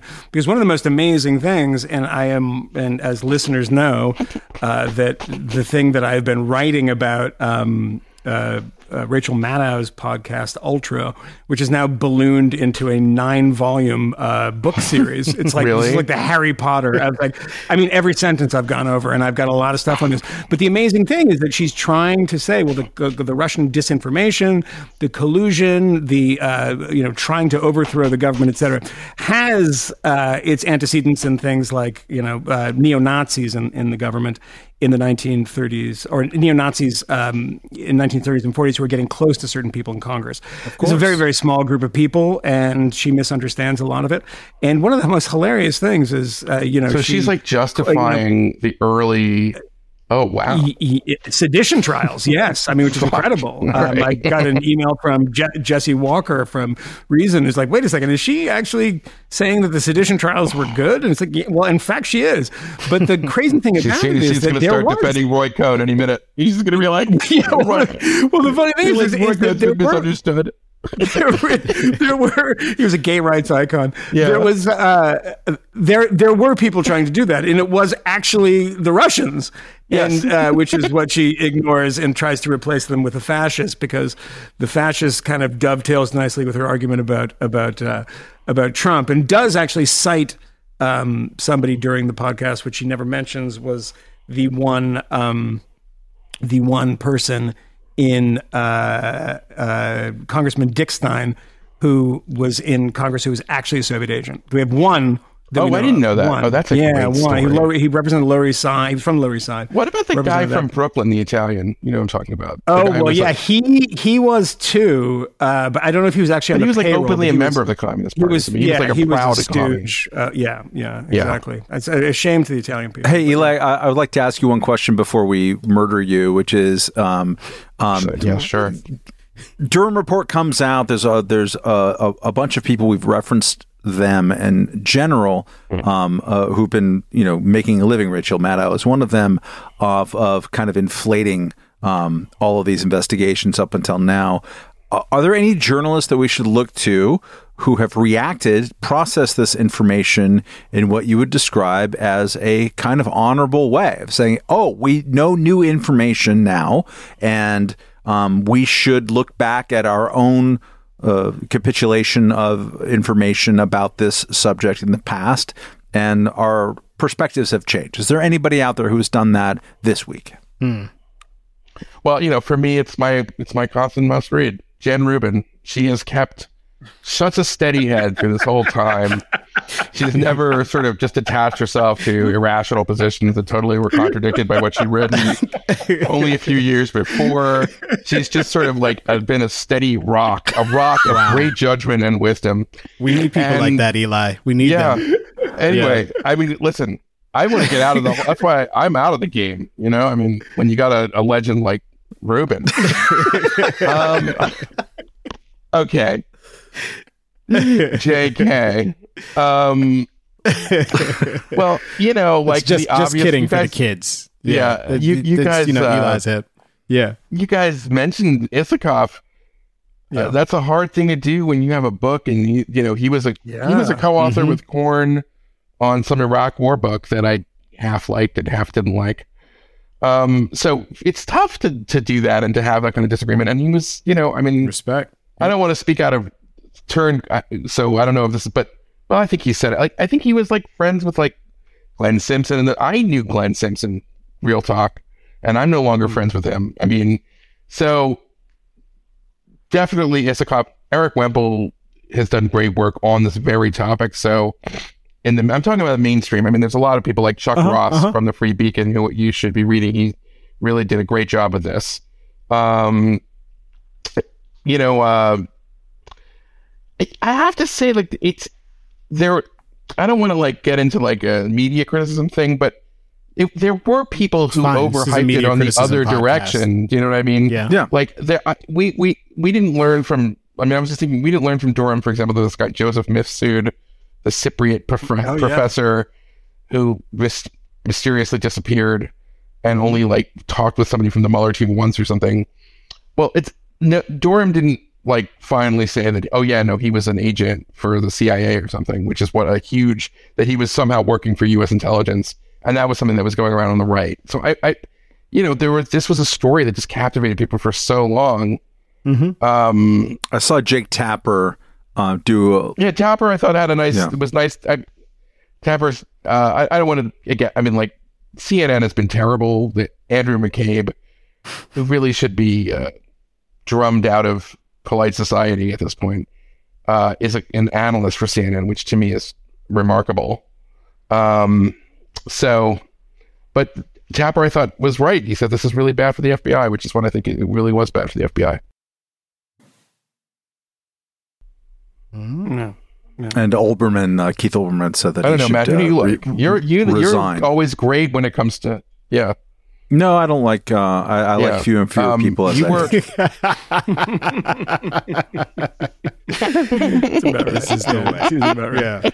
Yeah. Yeah. I'm trying to think of who's been good on this. Yeah, I mean, I don't know. Good. I mean, like, I think the Wall, the Wall Street Journal editorial page has been really good mm-hmm. on it. Like, I mean, they've been, like, there have been people who've been... Yeah, I mean, they've, they have the I mean, right McCarthy position from, and ours. From my perspective, too, which is, you know, right. um, very, very, very Trump skeptical. Mm-hmm. Um, uh, but that's even a bit of an, an understatement. Um, uh, they, I mean, there's times that they've been too nice, but mostly they're not fans of Donald Trump, and did actually, you know, come out and say this stuff doesn't make a ton of sense. But you know, I mean, when you have the biggest fish that you can get is Carter Page, who looks like is like Mister Bean in my head. He's like bumbling through an airport, like trying, like you know, trying to step on the tram, and it closes on his suitcase or something. He's just like kind of a dopey guy that didn't like, you know. People say he was like a junior level um, uh, advisor to the campaign. It's like, I did anyone really even know who he was? It seems like he was not really contributing a lot to that campaign. Well, he was he was introduced in some of the ed, edit board meetings in the summer of twenty sixteen mm-hmm. as part of the foreign policy team. Yeah. Because he happened to be in the right place at the right time. Yeah. Um, and I think that that's what got him on the list. So I think it was either the New York Times, the Washington Post, where he was there. You know who was really good, Matt? I've thought of somebody that I didn't say before is also Bob Woodward. Mm-hmm. Interesting. Yeah. Interesting yeah. indeed, because Bob Woodward, you know, there's the legacy career too, and there's the good and the bad. Mm-hmm. Yeah. Yeah. Yeah. I mean, uh, naval intelligence. Yes, exactly. true, true, true. That naval intelligence. Are you going to start talking about the uh, the Len Kolodny book, Silent Coup, which uh, which uh, is a classic? Maybe I wrote it. Yeah, uh, it's, I mean, it, it's uh, uh, it's actually a really fun, interesting book. Oh, I that, should read that. That I think John Dean uh, sued him. Uh, uh, sued Kolodny, and then sued Gordon Liddy, I believe, for actually. Citing Kolodny, um, I mean, this is one of the guys, uh, you know, that is, uh, you know, behind Operation Gemstone, which is one of the craziest things of all time. I love that. It's like, you know why we did it? The Wait. prostitutes. Maureen Dean was a whore. And it's like, what? What are you talking about? And then he sued him. But a lot of that comes from the from the book Silent Coup, which is one of the original kind of uh, conspiracy books, you could say, about about um, about uh, Watergate. But, but, you know, look, a lot of these things, uh, conspiracy books, quote unquote, do end up having some interesting nuggets of information. And, and one of them was the was the stuff about Woodward and uh, his naval intelligence oh, that is... career. So did we lose yeah, Camille? I think, I mean... Yeah, we lost Camille. Did we? All right. You're hired, um, Eli. Done. Yeah. Let's so talk about education. The fifth column. Are you also yeah, not let's black? Talk about cl- can we talk about class? Never talk about class. This podcast is all about first class. Never talks about the real issue, which is the struggle between management and labor. Okay, uh, what, it's all a race with Camille, and I, I'm gonna. I want to offer a systemic critique. Yeah, that's a real systemic critique. Yeah. Well, what, Eli, why don't we keep you from one final thing because we were going to yeah, talk yeah. about this. Is the I want to talk about Praxis. That's yeah, what I want to talk about. Pra- Praxis is uh, m- maybe a little above uh, of uh, the heads of um, some people here. That's an Ulrike Meinhoff kind of thing. But let's talk about the gerontocracy that is oh, yeah. uh, the Democratic Party, because uh, oh uh, Jim Newell, who I know a little bit, uh, and and uh, somebody, a few other uh, reporters, uh, buttonholed uh, Dianne Feinstein uh, mm-hmm. and asked her uh, a few questions as she was being like, "What's your name? What's your name? Who are you?" Wheeled her How back are you in. feeling? How are you feeling? You were gone and, for a long time. And she's like, "No, I'm. I've been here the whole time. I just won Miss North Carolina." And it's like, "What are you talking about? Fucking gone, gone crazy." She didn't know she had missed three months, and then crazy in the bitch. same day, and this is unfortunate, and I don't want to laugh at it because it's very sad. Uh, John Fetterman uh, was uh, questioning somebody in some hearing or something. And um, it is very, very painful to watch him make almost zero sense. It's staggering. Is it a staggering resp- responsibility that uh, the, that the head of a bank could literally could literally crash our economy? So far, so good. That's oh, like yeah, if you have. Okay. I mean, like, uh, and and they also realize is that that that now they have it's in they guaranteed a guaranteed good way Lord. to be saved. By no, again, by no matter, no matter by, by how, you know. So it, it's it's you know, isn't it appropriate that the those kinds of the, this kind of control should be more stricter? No response. To prevent this kind of thing from going, or should we just go on and start bailing and sailing whoever bank, regardless of how how their their conduct is? I mean, I know no what he's saying. Again. Actually, look, I mean, look, I do look, actually look. understand what he's saying. He he clarifies. You know, I'll give you an example. Uh, I'm yeah, gonna stop yeah, on I, just, yeah, yeah. I mean, he hard. stops. No he one stopped. responds. No one, no one responds. I mean, I actually understood what he was say? saying. Well, did I you respond to that? Yeah. What was he saying? He was, Moynihan? He, he was saying that doesn't make make a deal. It doesn't make a difference. I'm now starting to sound like him. It's don't make a deal. Right. Yeah. Well, I'm not Red Fox. That was like you know you want to have the bailout. The banks is the big bank bailout. It's the biggest one. Honestly, about a ripple and like a big he, bailout. Um, he provides a clarification, and uh, if I were to yeah. keep playing it, you would see that that is it's it is even the more incoherent than the yeah, question that he yeah, posed. Yeah, that is a mystification that he has. the, the, the, what he's saying basically is that no matter what you do, they're going to bail you out. That's a, that's what you could say that. In half yeah, that's fine. But uh, Fetterman, you know, and it's not just the speech thing, right? He spent seven weeks in what Walter Reed for for, yeah. for yeah, depression. And I'm sympathetic to that too. I I feel terrible for the guy. I hope he I hope he's feeling better.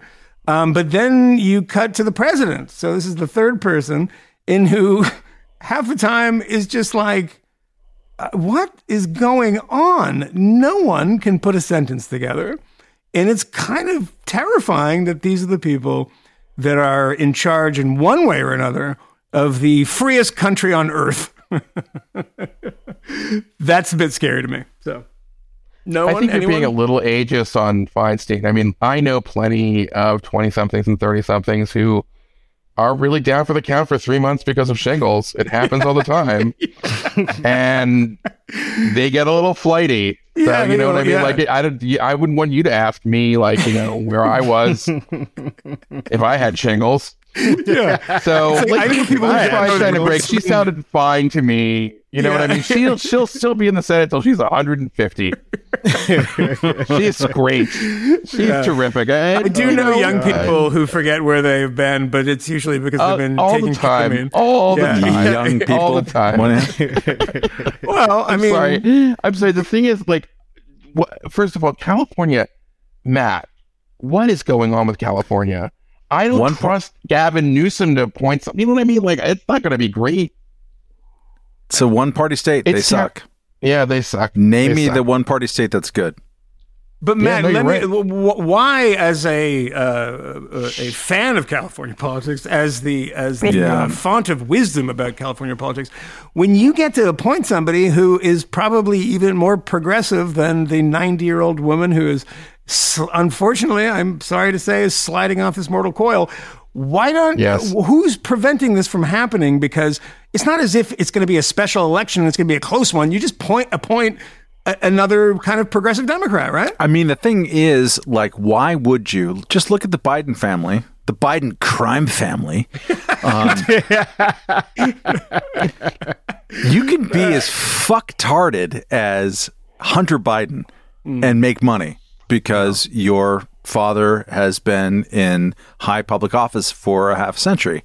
So why would you ever leave high public office, especially if your job was as unimportant as a United States senator? Yeah. I mean, that's the thing. I mean, if you don't govern, right? We've talked about it on this podcast, including with Justin Amash when he was his two-hour uh, attempt to become the Speaker of the House, which was exciting for everybody. Amazing. Named Justin Amash. Everyone got mad at me because I was like, "Dude, it's not going to happen." And, yeah, you know, I had, to, I had to be the bearer of bad news. But didn't get a lot of votes. I don't remember in those seventeen rounds, but yeah. um, and I say that with nothing but affection for our Justin Amash. Um, but what he points out, and he's right about it, and always has been, and others have been as well, is that Congress doesn't legislate really. Um, and so, what do you do if you don't legislate? What is it? So if you're Oversight. a backbencher in Congress, uh, you can have a lot of press conferences um, and divorces and uh, some more press conferences. Um, and you can do, in the best case, oversight committee where you're like busting balls of the administration if the power changes hands. But for the most part, you're just like gobbling oxygen on C-SPAN to try to build up your fundraising base. And it's just clown show all the way down.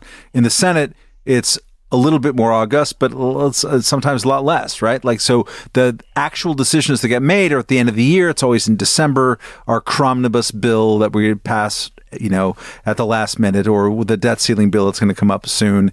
Um, after all of this talk about how, you know, the Republicans are going to like derail the entire global economy, and turns out they won't, and they'll sign the deal, and it's going to be very sad for all the people who have been excited about it. Um, uh, there's not actually a lot to do. So what you can do is hold on to your power in your wheelchair and make sure that everybody in your extended family is done pretty well. Why would you ever leave? Why would you ever leave? Seriously. But like, but, but y- your family yeah. will get rich. That's the mm-hmm. fact of governance. Your family will get rich. There is no like, name me the family that didn't get rich going going to Congress and just sitting on it, right? George Santos w- still oh may gosh. be, but it'll be a little bit difficult for him. Um, you know, just stay, never resign. You know, you know who didn't get rich going to Congress? Al Franken, Sam Rayburn. Mm-hmm. Sam Rayburn. It's a different generation, but I'm saying that there were, I'm, I was thinking about it like as a serious person, like you're right, because even back then, like, you know, Lyndon Johnson made a ton of money when he was in office. I mean, it's true. Um, but there were people who weren't. And then, then it leads to this other question, but I think you're raising a great point. If you crack down on that in some way, are you in, in a sense also then leaving the Senate and the House of Representatives only to the super wealthiest families in the country, the the Boston Brahmins or the tech billionaires or people like that who don't need to make money by being in office? Mm, yeah, it's a case for billionaires to come in. But I, I always say that um, one of these rich well, I don't guys, know. By the way, I'm only asking the question. It's not a critique. I don't yeah, know. No, I mean, I think I, it's, you can I, um, argue it uh, both ways. I don't know if anyone saw the interaction uh, between uh, Dan Goldman Uh, oh my God! Congressman and the worst. Uh, Julio Rosas, is that his name? Uh, Camille, you know this guy, right? The, he, he's the he's the kid that did all this stuff, all the coverage from Kenosha and a oh. bunch of other places. Um, uh-huh. I think he's at Town Hall or something. But he, yeah, yeah, yeah. He the was testifying. Right? Yeah, videographer guy. Yeah, he was testifying in some committee. I can't remember what this was all about, mm-hmm. but he was testifying about it.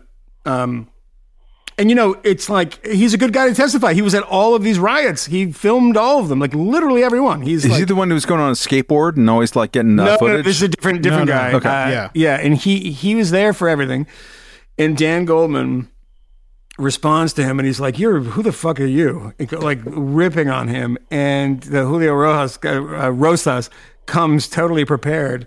And he's like, "You are the heir to the Levi Strauss fortune." Oh, amazing. and, and, he, and then he's like, "And by the way, you do really well in all these stock trades, don't you?" It was like oh, unbelievable. It was like, oh, good Lord. I was like, shit, that was wow. incredible. And there was like a guy behind him, like, whoa, you can see him in the fucking video. He's like, oh, man. And, you know, Goldman just got lit up by this kid. And that's it. Like this guy who, that's exciting. You know, there's and, and and when after I saw that, I realized that there was a um, a website that uh, tracks uh, uh, stock transactions by people in Congress, which is pretty interesting. It's pretty pretty. Oh, fun that's to, very to interesting. Look into it, but uh, but yeah, everyone's making a lot of money. But anyway, how, how many times are we going to say goodbye to Eli before we just acknowledge that we're keeping him the whole night? You know, we are. I, mean, I think I think we should be saying. Can I, can I say that? Can I just you were just saying about this that. It's it's a it's a difference between America and Europe is that we don't really tend to hate rich guys as much. No, in America, we, we want to be like the rich guys. We just like it, it, you, you know what I mean? Like us. Yeah, yeah. I mean, but you know right. what I'm saying? It's like we, it just it's an interesting thing because it's like, yeah, that sucks. Like, how did he get elected? And I'm like, oh, we don't give a shit. Like, we like you know, we if you're a rich guy, sure. I want to yeah. be rich. That's no, like the most American a, thing. This is right. not a demerit to be the the heir to the. But it is, it does come out. I wrote a New York Sun column telling people not to vote for him, for what it's worth. I can't stand that guy. He He's was Adam Schiff's, He was yeah. Adam Schiff's chief counsel. They met like in a green room in M S N B C. It makes me want to fucking vomit. I would, I read some New York magazine thing about like, oh, like Dan Goldman and Adam Schiff were like going through intelligence about the Russians. I'm like, oh, the worst. But anyway. Anyway, um, yes. all right, I think we should all go now. We've been here for a Let's while. Go. Let's Guys, go. Thanks so much go. for having okay. me. I'm sorry again about we my. We didn't even get to uh, talk about the two friends who were fighting over and, and the viral. Uh, no, we're gonna do a special. Situation. We're gonna do a special episode on that because that's about an hour conversation for me. Yeah, it's pretty good. Yeah. yeah. Well, you so know, I'll I, tell you what we I should did do. Reach out to the journalist who wrote that story, and he yeah. responded responded to me, and oh. I think we might be able to get him. That Let's would be get, good. Make that happen. Because I want to yeah. make that happen. Because what we what I'll give our listeners time to do mm. is read this very long story in the L A Times Please about the two women, Please one a honky and one not a honky. One a honky, and, one a donkey. No, that's you saying that. God damn it. One a honky. I, I mean, you get to say honky. Yeah. I, I say donkey honky, and everybody well, gets all squeamish. Yeah, yeah. Well, I, I mean, in the Hungarian sense. People. um, and they they were in the uh, Starbucks. Yes. In Philadelphia. It was twenty-eight. I am down. Yeah, when that whole thing went down, when they called the cops on these guys that were in there. Who and desperately wanted it. to get arrested. Yeah, yeah, like, yeah. Kind of. You guys, okay, you got to leave. They asked you to leave. I'm not going yeah. anywhere. Okay, yeah. well, you're going to get arrested. Yeah, and he's like, then I'm going to get a show Black on Netflix. Black Power! Black Power! Yeah, yeah the this is an outrage. Yeah. He told me to leave. I said no, and he arrested me. So this, the two women that are there, you uh-huh. know, fate brings them together. Yes. And they start a scam D E I company that charges ten thousand dollars. Literally, they meet each other there, white lady, black lady. They they uh, they uh, start this D E I company. It's at ten thousand dollars for these lectures because yeah. George Floyd happens right after. And not long after, and then and then it's like, wait, what is your expertise? You were getting a fucking macchiato? I mean, that's it's your expertise? Really, it's bizarre. You but really then, have to read this story. I you got to read this Tom story. We're not going to go deep. It's some Tom Wolfe, Mama and the Flatcaster shit. Wow, but fucking then great, yeah. uh, they start this company, and the woman, that the black woman who's I who's I think parents are Ghanaian. Yeah, she's Ghanaian. And gets, she's, she's Ghanaian, and people were ridiculing her growing up. She always felt uncomfortable with the blacks yeah. because they would yeah, ridicule yeah. her and tell her, "You're not black, you're African." Yeah, yeah. She talks about and, that. And she would go on to become this yeah. like D E I maven, yeah, making hundreds of thousands of dollars per speech. It's speech. incredible. Speech? She was, she was, because she was getting a flat white. It's unbelievable. The other was getting a macchiato. She was like Australian. She didn't even get arrested. White. I saw someone get arrested once. Yeah. Did you get arrested? It's like, I no. can tell you the story if you pay me a hundred thousand dollars. That's crazy. And give, and give me a flat white. Um, yeah. And here's my friend. She white. She white.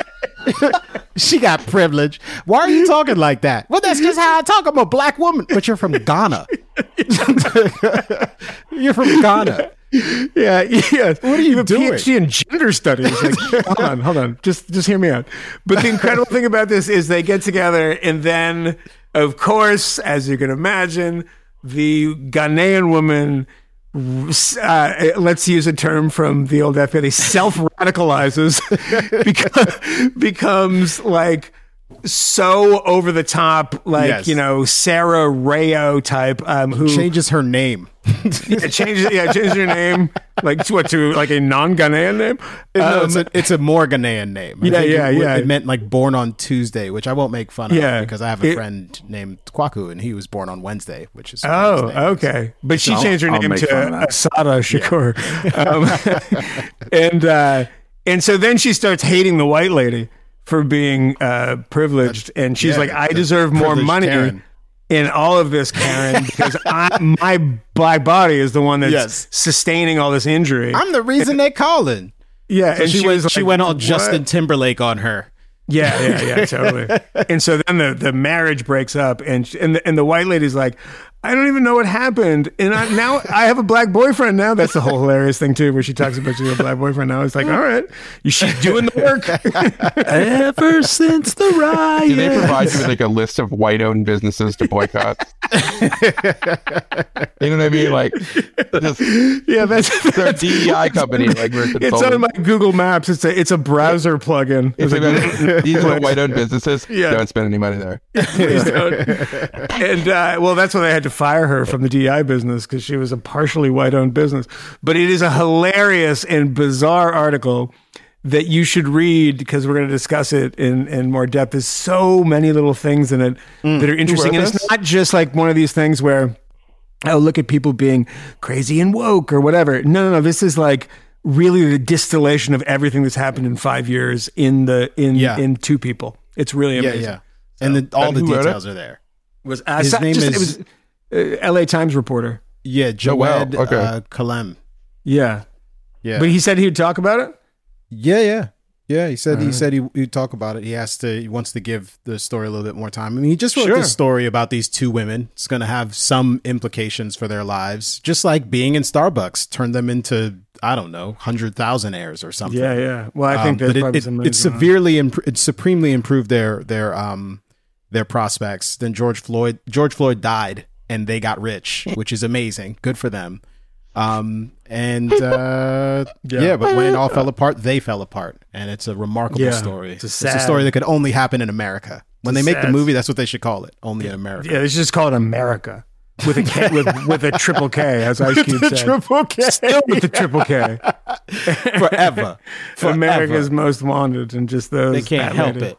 Yeah, and it it's like, it's, it, but it's so funny because the whole point is like, she wasn't, um uh flagellating herself in the struggle session enough, being like, mm-hmm. you know, why are you talking right now? You should be in the corner um repenting for things that uh people you have never met did and have no relation to you. And it's like, I know I should be doing that, obviously, but, uh, but it's it's very sad and insane and funny in parts too, but it's a great mm-hmm.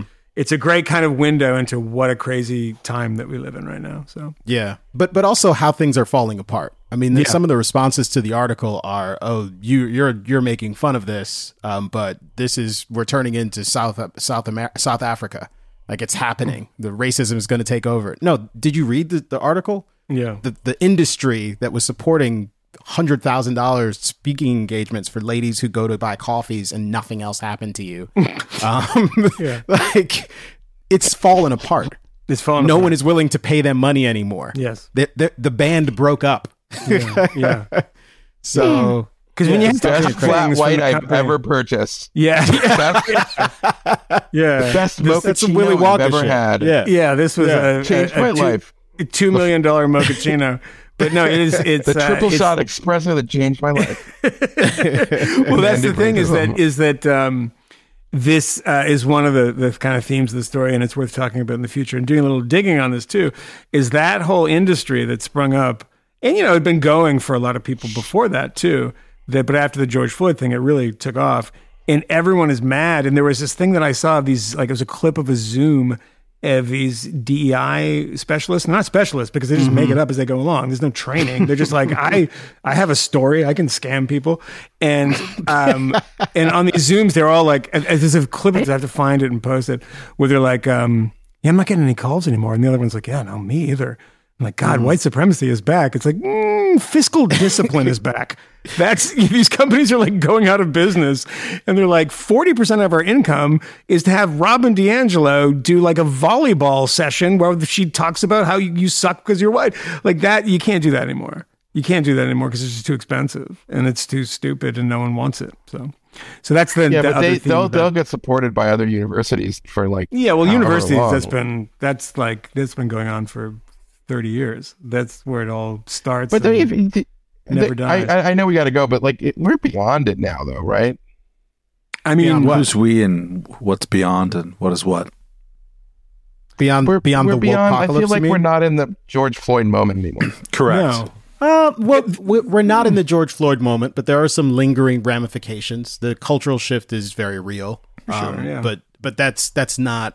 Kind of the dominant political conflict. And I, w- I will continue to say, because I know it to be true. I mean, even today, I won't say anything about that, but I know it to be true that most people are not complete lunatics. Most people that, are not obsessing well, over capitalizing the being black. That's, they, they find a lot of this yes. stuff weird. That's that exactly right. And that's the most important point, too, because what people in universities always wanted was to keep it amongst themselves, this kind of rarefied place where they talked in this insane language and read these dumb books and ridiculous academic journals and read, um, you know, bell hooks out loud to their children. The thing is, is that when it went mainstream, everybody was like, this is fucking stupid. I mean, that's the most sort of straightforward way of putting it is that mm-hmm. we have an opportunity now. No, no, no, no, no, no. Don't take the opportunity. Because then everyone's going to start talking. Like Ron DeSantis never be talking about you if there was no George Floyd moment, because it got to everyone. And once it got to everyone, everyone was like, wait, what? Seriously? We have to have like dinner parties in which this woman from Colorado comes over and yells at me while I'm trying to eat meatloaf and I have to pay her for it? Like, what the fuck is this? It's not, it's like Cambodia. Good Lord. And once that happened, it was like, yeah, yeah. this is, this is no, people don't I mean, like the weird thing stuff. Is that the George Floyd moment actually started with like, the most right-wing figures from Trump and Limbaugh when he was still alive denouncing the cops, which hadn't happened, you know, in the beginning of the Black Lives Matter. Like with with uh, Ferguson, Ferguson, they were defending yeah. they were defending the police. By yeah. the time the video of George Floyd came out, all, the most right-wing people, I think Ann Coulter, even like everybody it was, denounced it. Everybody so denounced. It was a moment of yeah. consensus on, on, yeah, on, on you could say, sure. then turned into like uh, basically a, a riotous urban race war. Yeah, that's America, you know, like yeah. it was really fucked up. It's like we became like we were for like a second we were like, oh yeah, this is bad, let's reform the police. And then but there's no money in unity, right? There's no, you can't write books about unity. Like if if, if everyone comes together on something, there's going to be somebody that's going to come in and be like, you're being a white savior. Like, what? I'm just trying to be nice. I'm don't, I don't like violence against people. Why are you? Yeah. And so there, it, there's no yeah, way like you I recognize win. The legacy of slavery. It. I still want to like, I still think shoplifting should be illegal. Like, that, why is there those mutually exclusive positions? But that's what I'm saying. It it's like, be. If any, nobody says be. That anymore. Like, yeah. That's my favorite line of all time is that you're really opposed to slavery and shoplifting. These I just together I know that we don't we can't have those competing thoughts in our head at once, but um, it's too much yeah. it's too much to yeah ask. Yeah, I've read Du Bois oh, too yeah yeah, yeah. And he was I, a Stalinist I, I think weirdo. You should stop I think you should stop firebombing the courthouse. Yeah. Like, there's a lot to ask Eli. Is that too much? Eli Lake. Like Eli Lake, ladies and gentlemen. Ladies and gentlemen. Good Lord. All right, well, Eli, thank you for joining Bless. us. Oh, thank you guys. Always I love coming fun. on. Um, Bless up, Reggie. And, um, and sh- two things you should do are go over to we the fifth dot substack dot com, get all the extra stuff over there, which is a lot of cool extra stuff. Um, a lot, a lot, a lot. And like recently, we just did a Zoom with all you weirdos. And mm. uh, also the re-education. And it's not because he's my friend and not because he's one of our favorite guests. It has become one of my favorite podcasts. It's so oh, freaking good. Start, if you haven't listened to it yet, start with the John Lennon one. You don't have to like music. It doesn't make a difference. You don't have to like the Beatles. The John Lennon one is a masterpiece. Absolutely brilliant. Thank Eli. you so the much. Politics of John Lennon. So good. But uh, thanks for joining us, buddy. Well, thank you guys. Uh, we're gonna have to do. We do. We got to do a fifth in D C at some point. We're coming soon. Yeah. Very good. All right. Fair enough there. All right. All right. Okay. Bye. All right. Bye. Bye. We know of new methods of attack. The Trojan horse.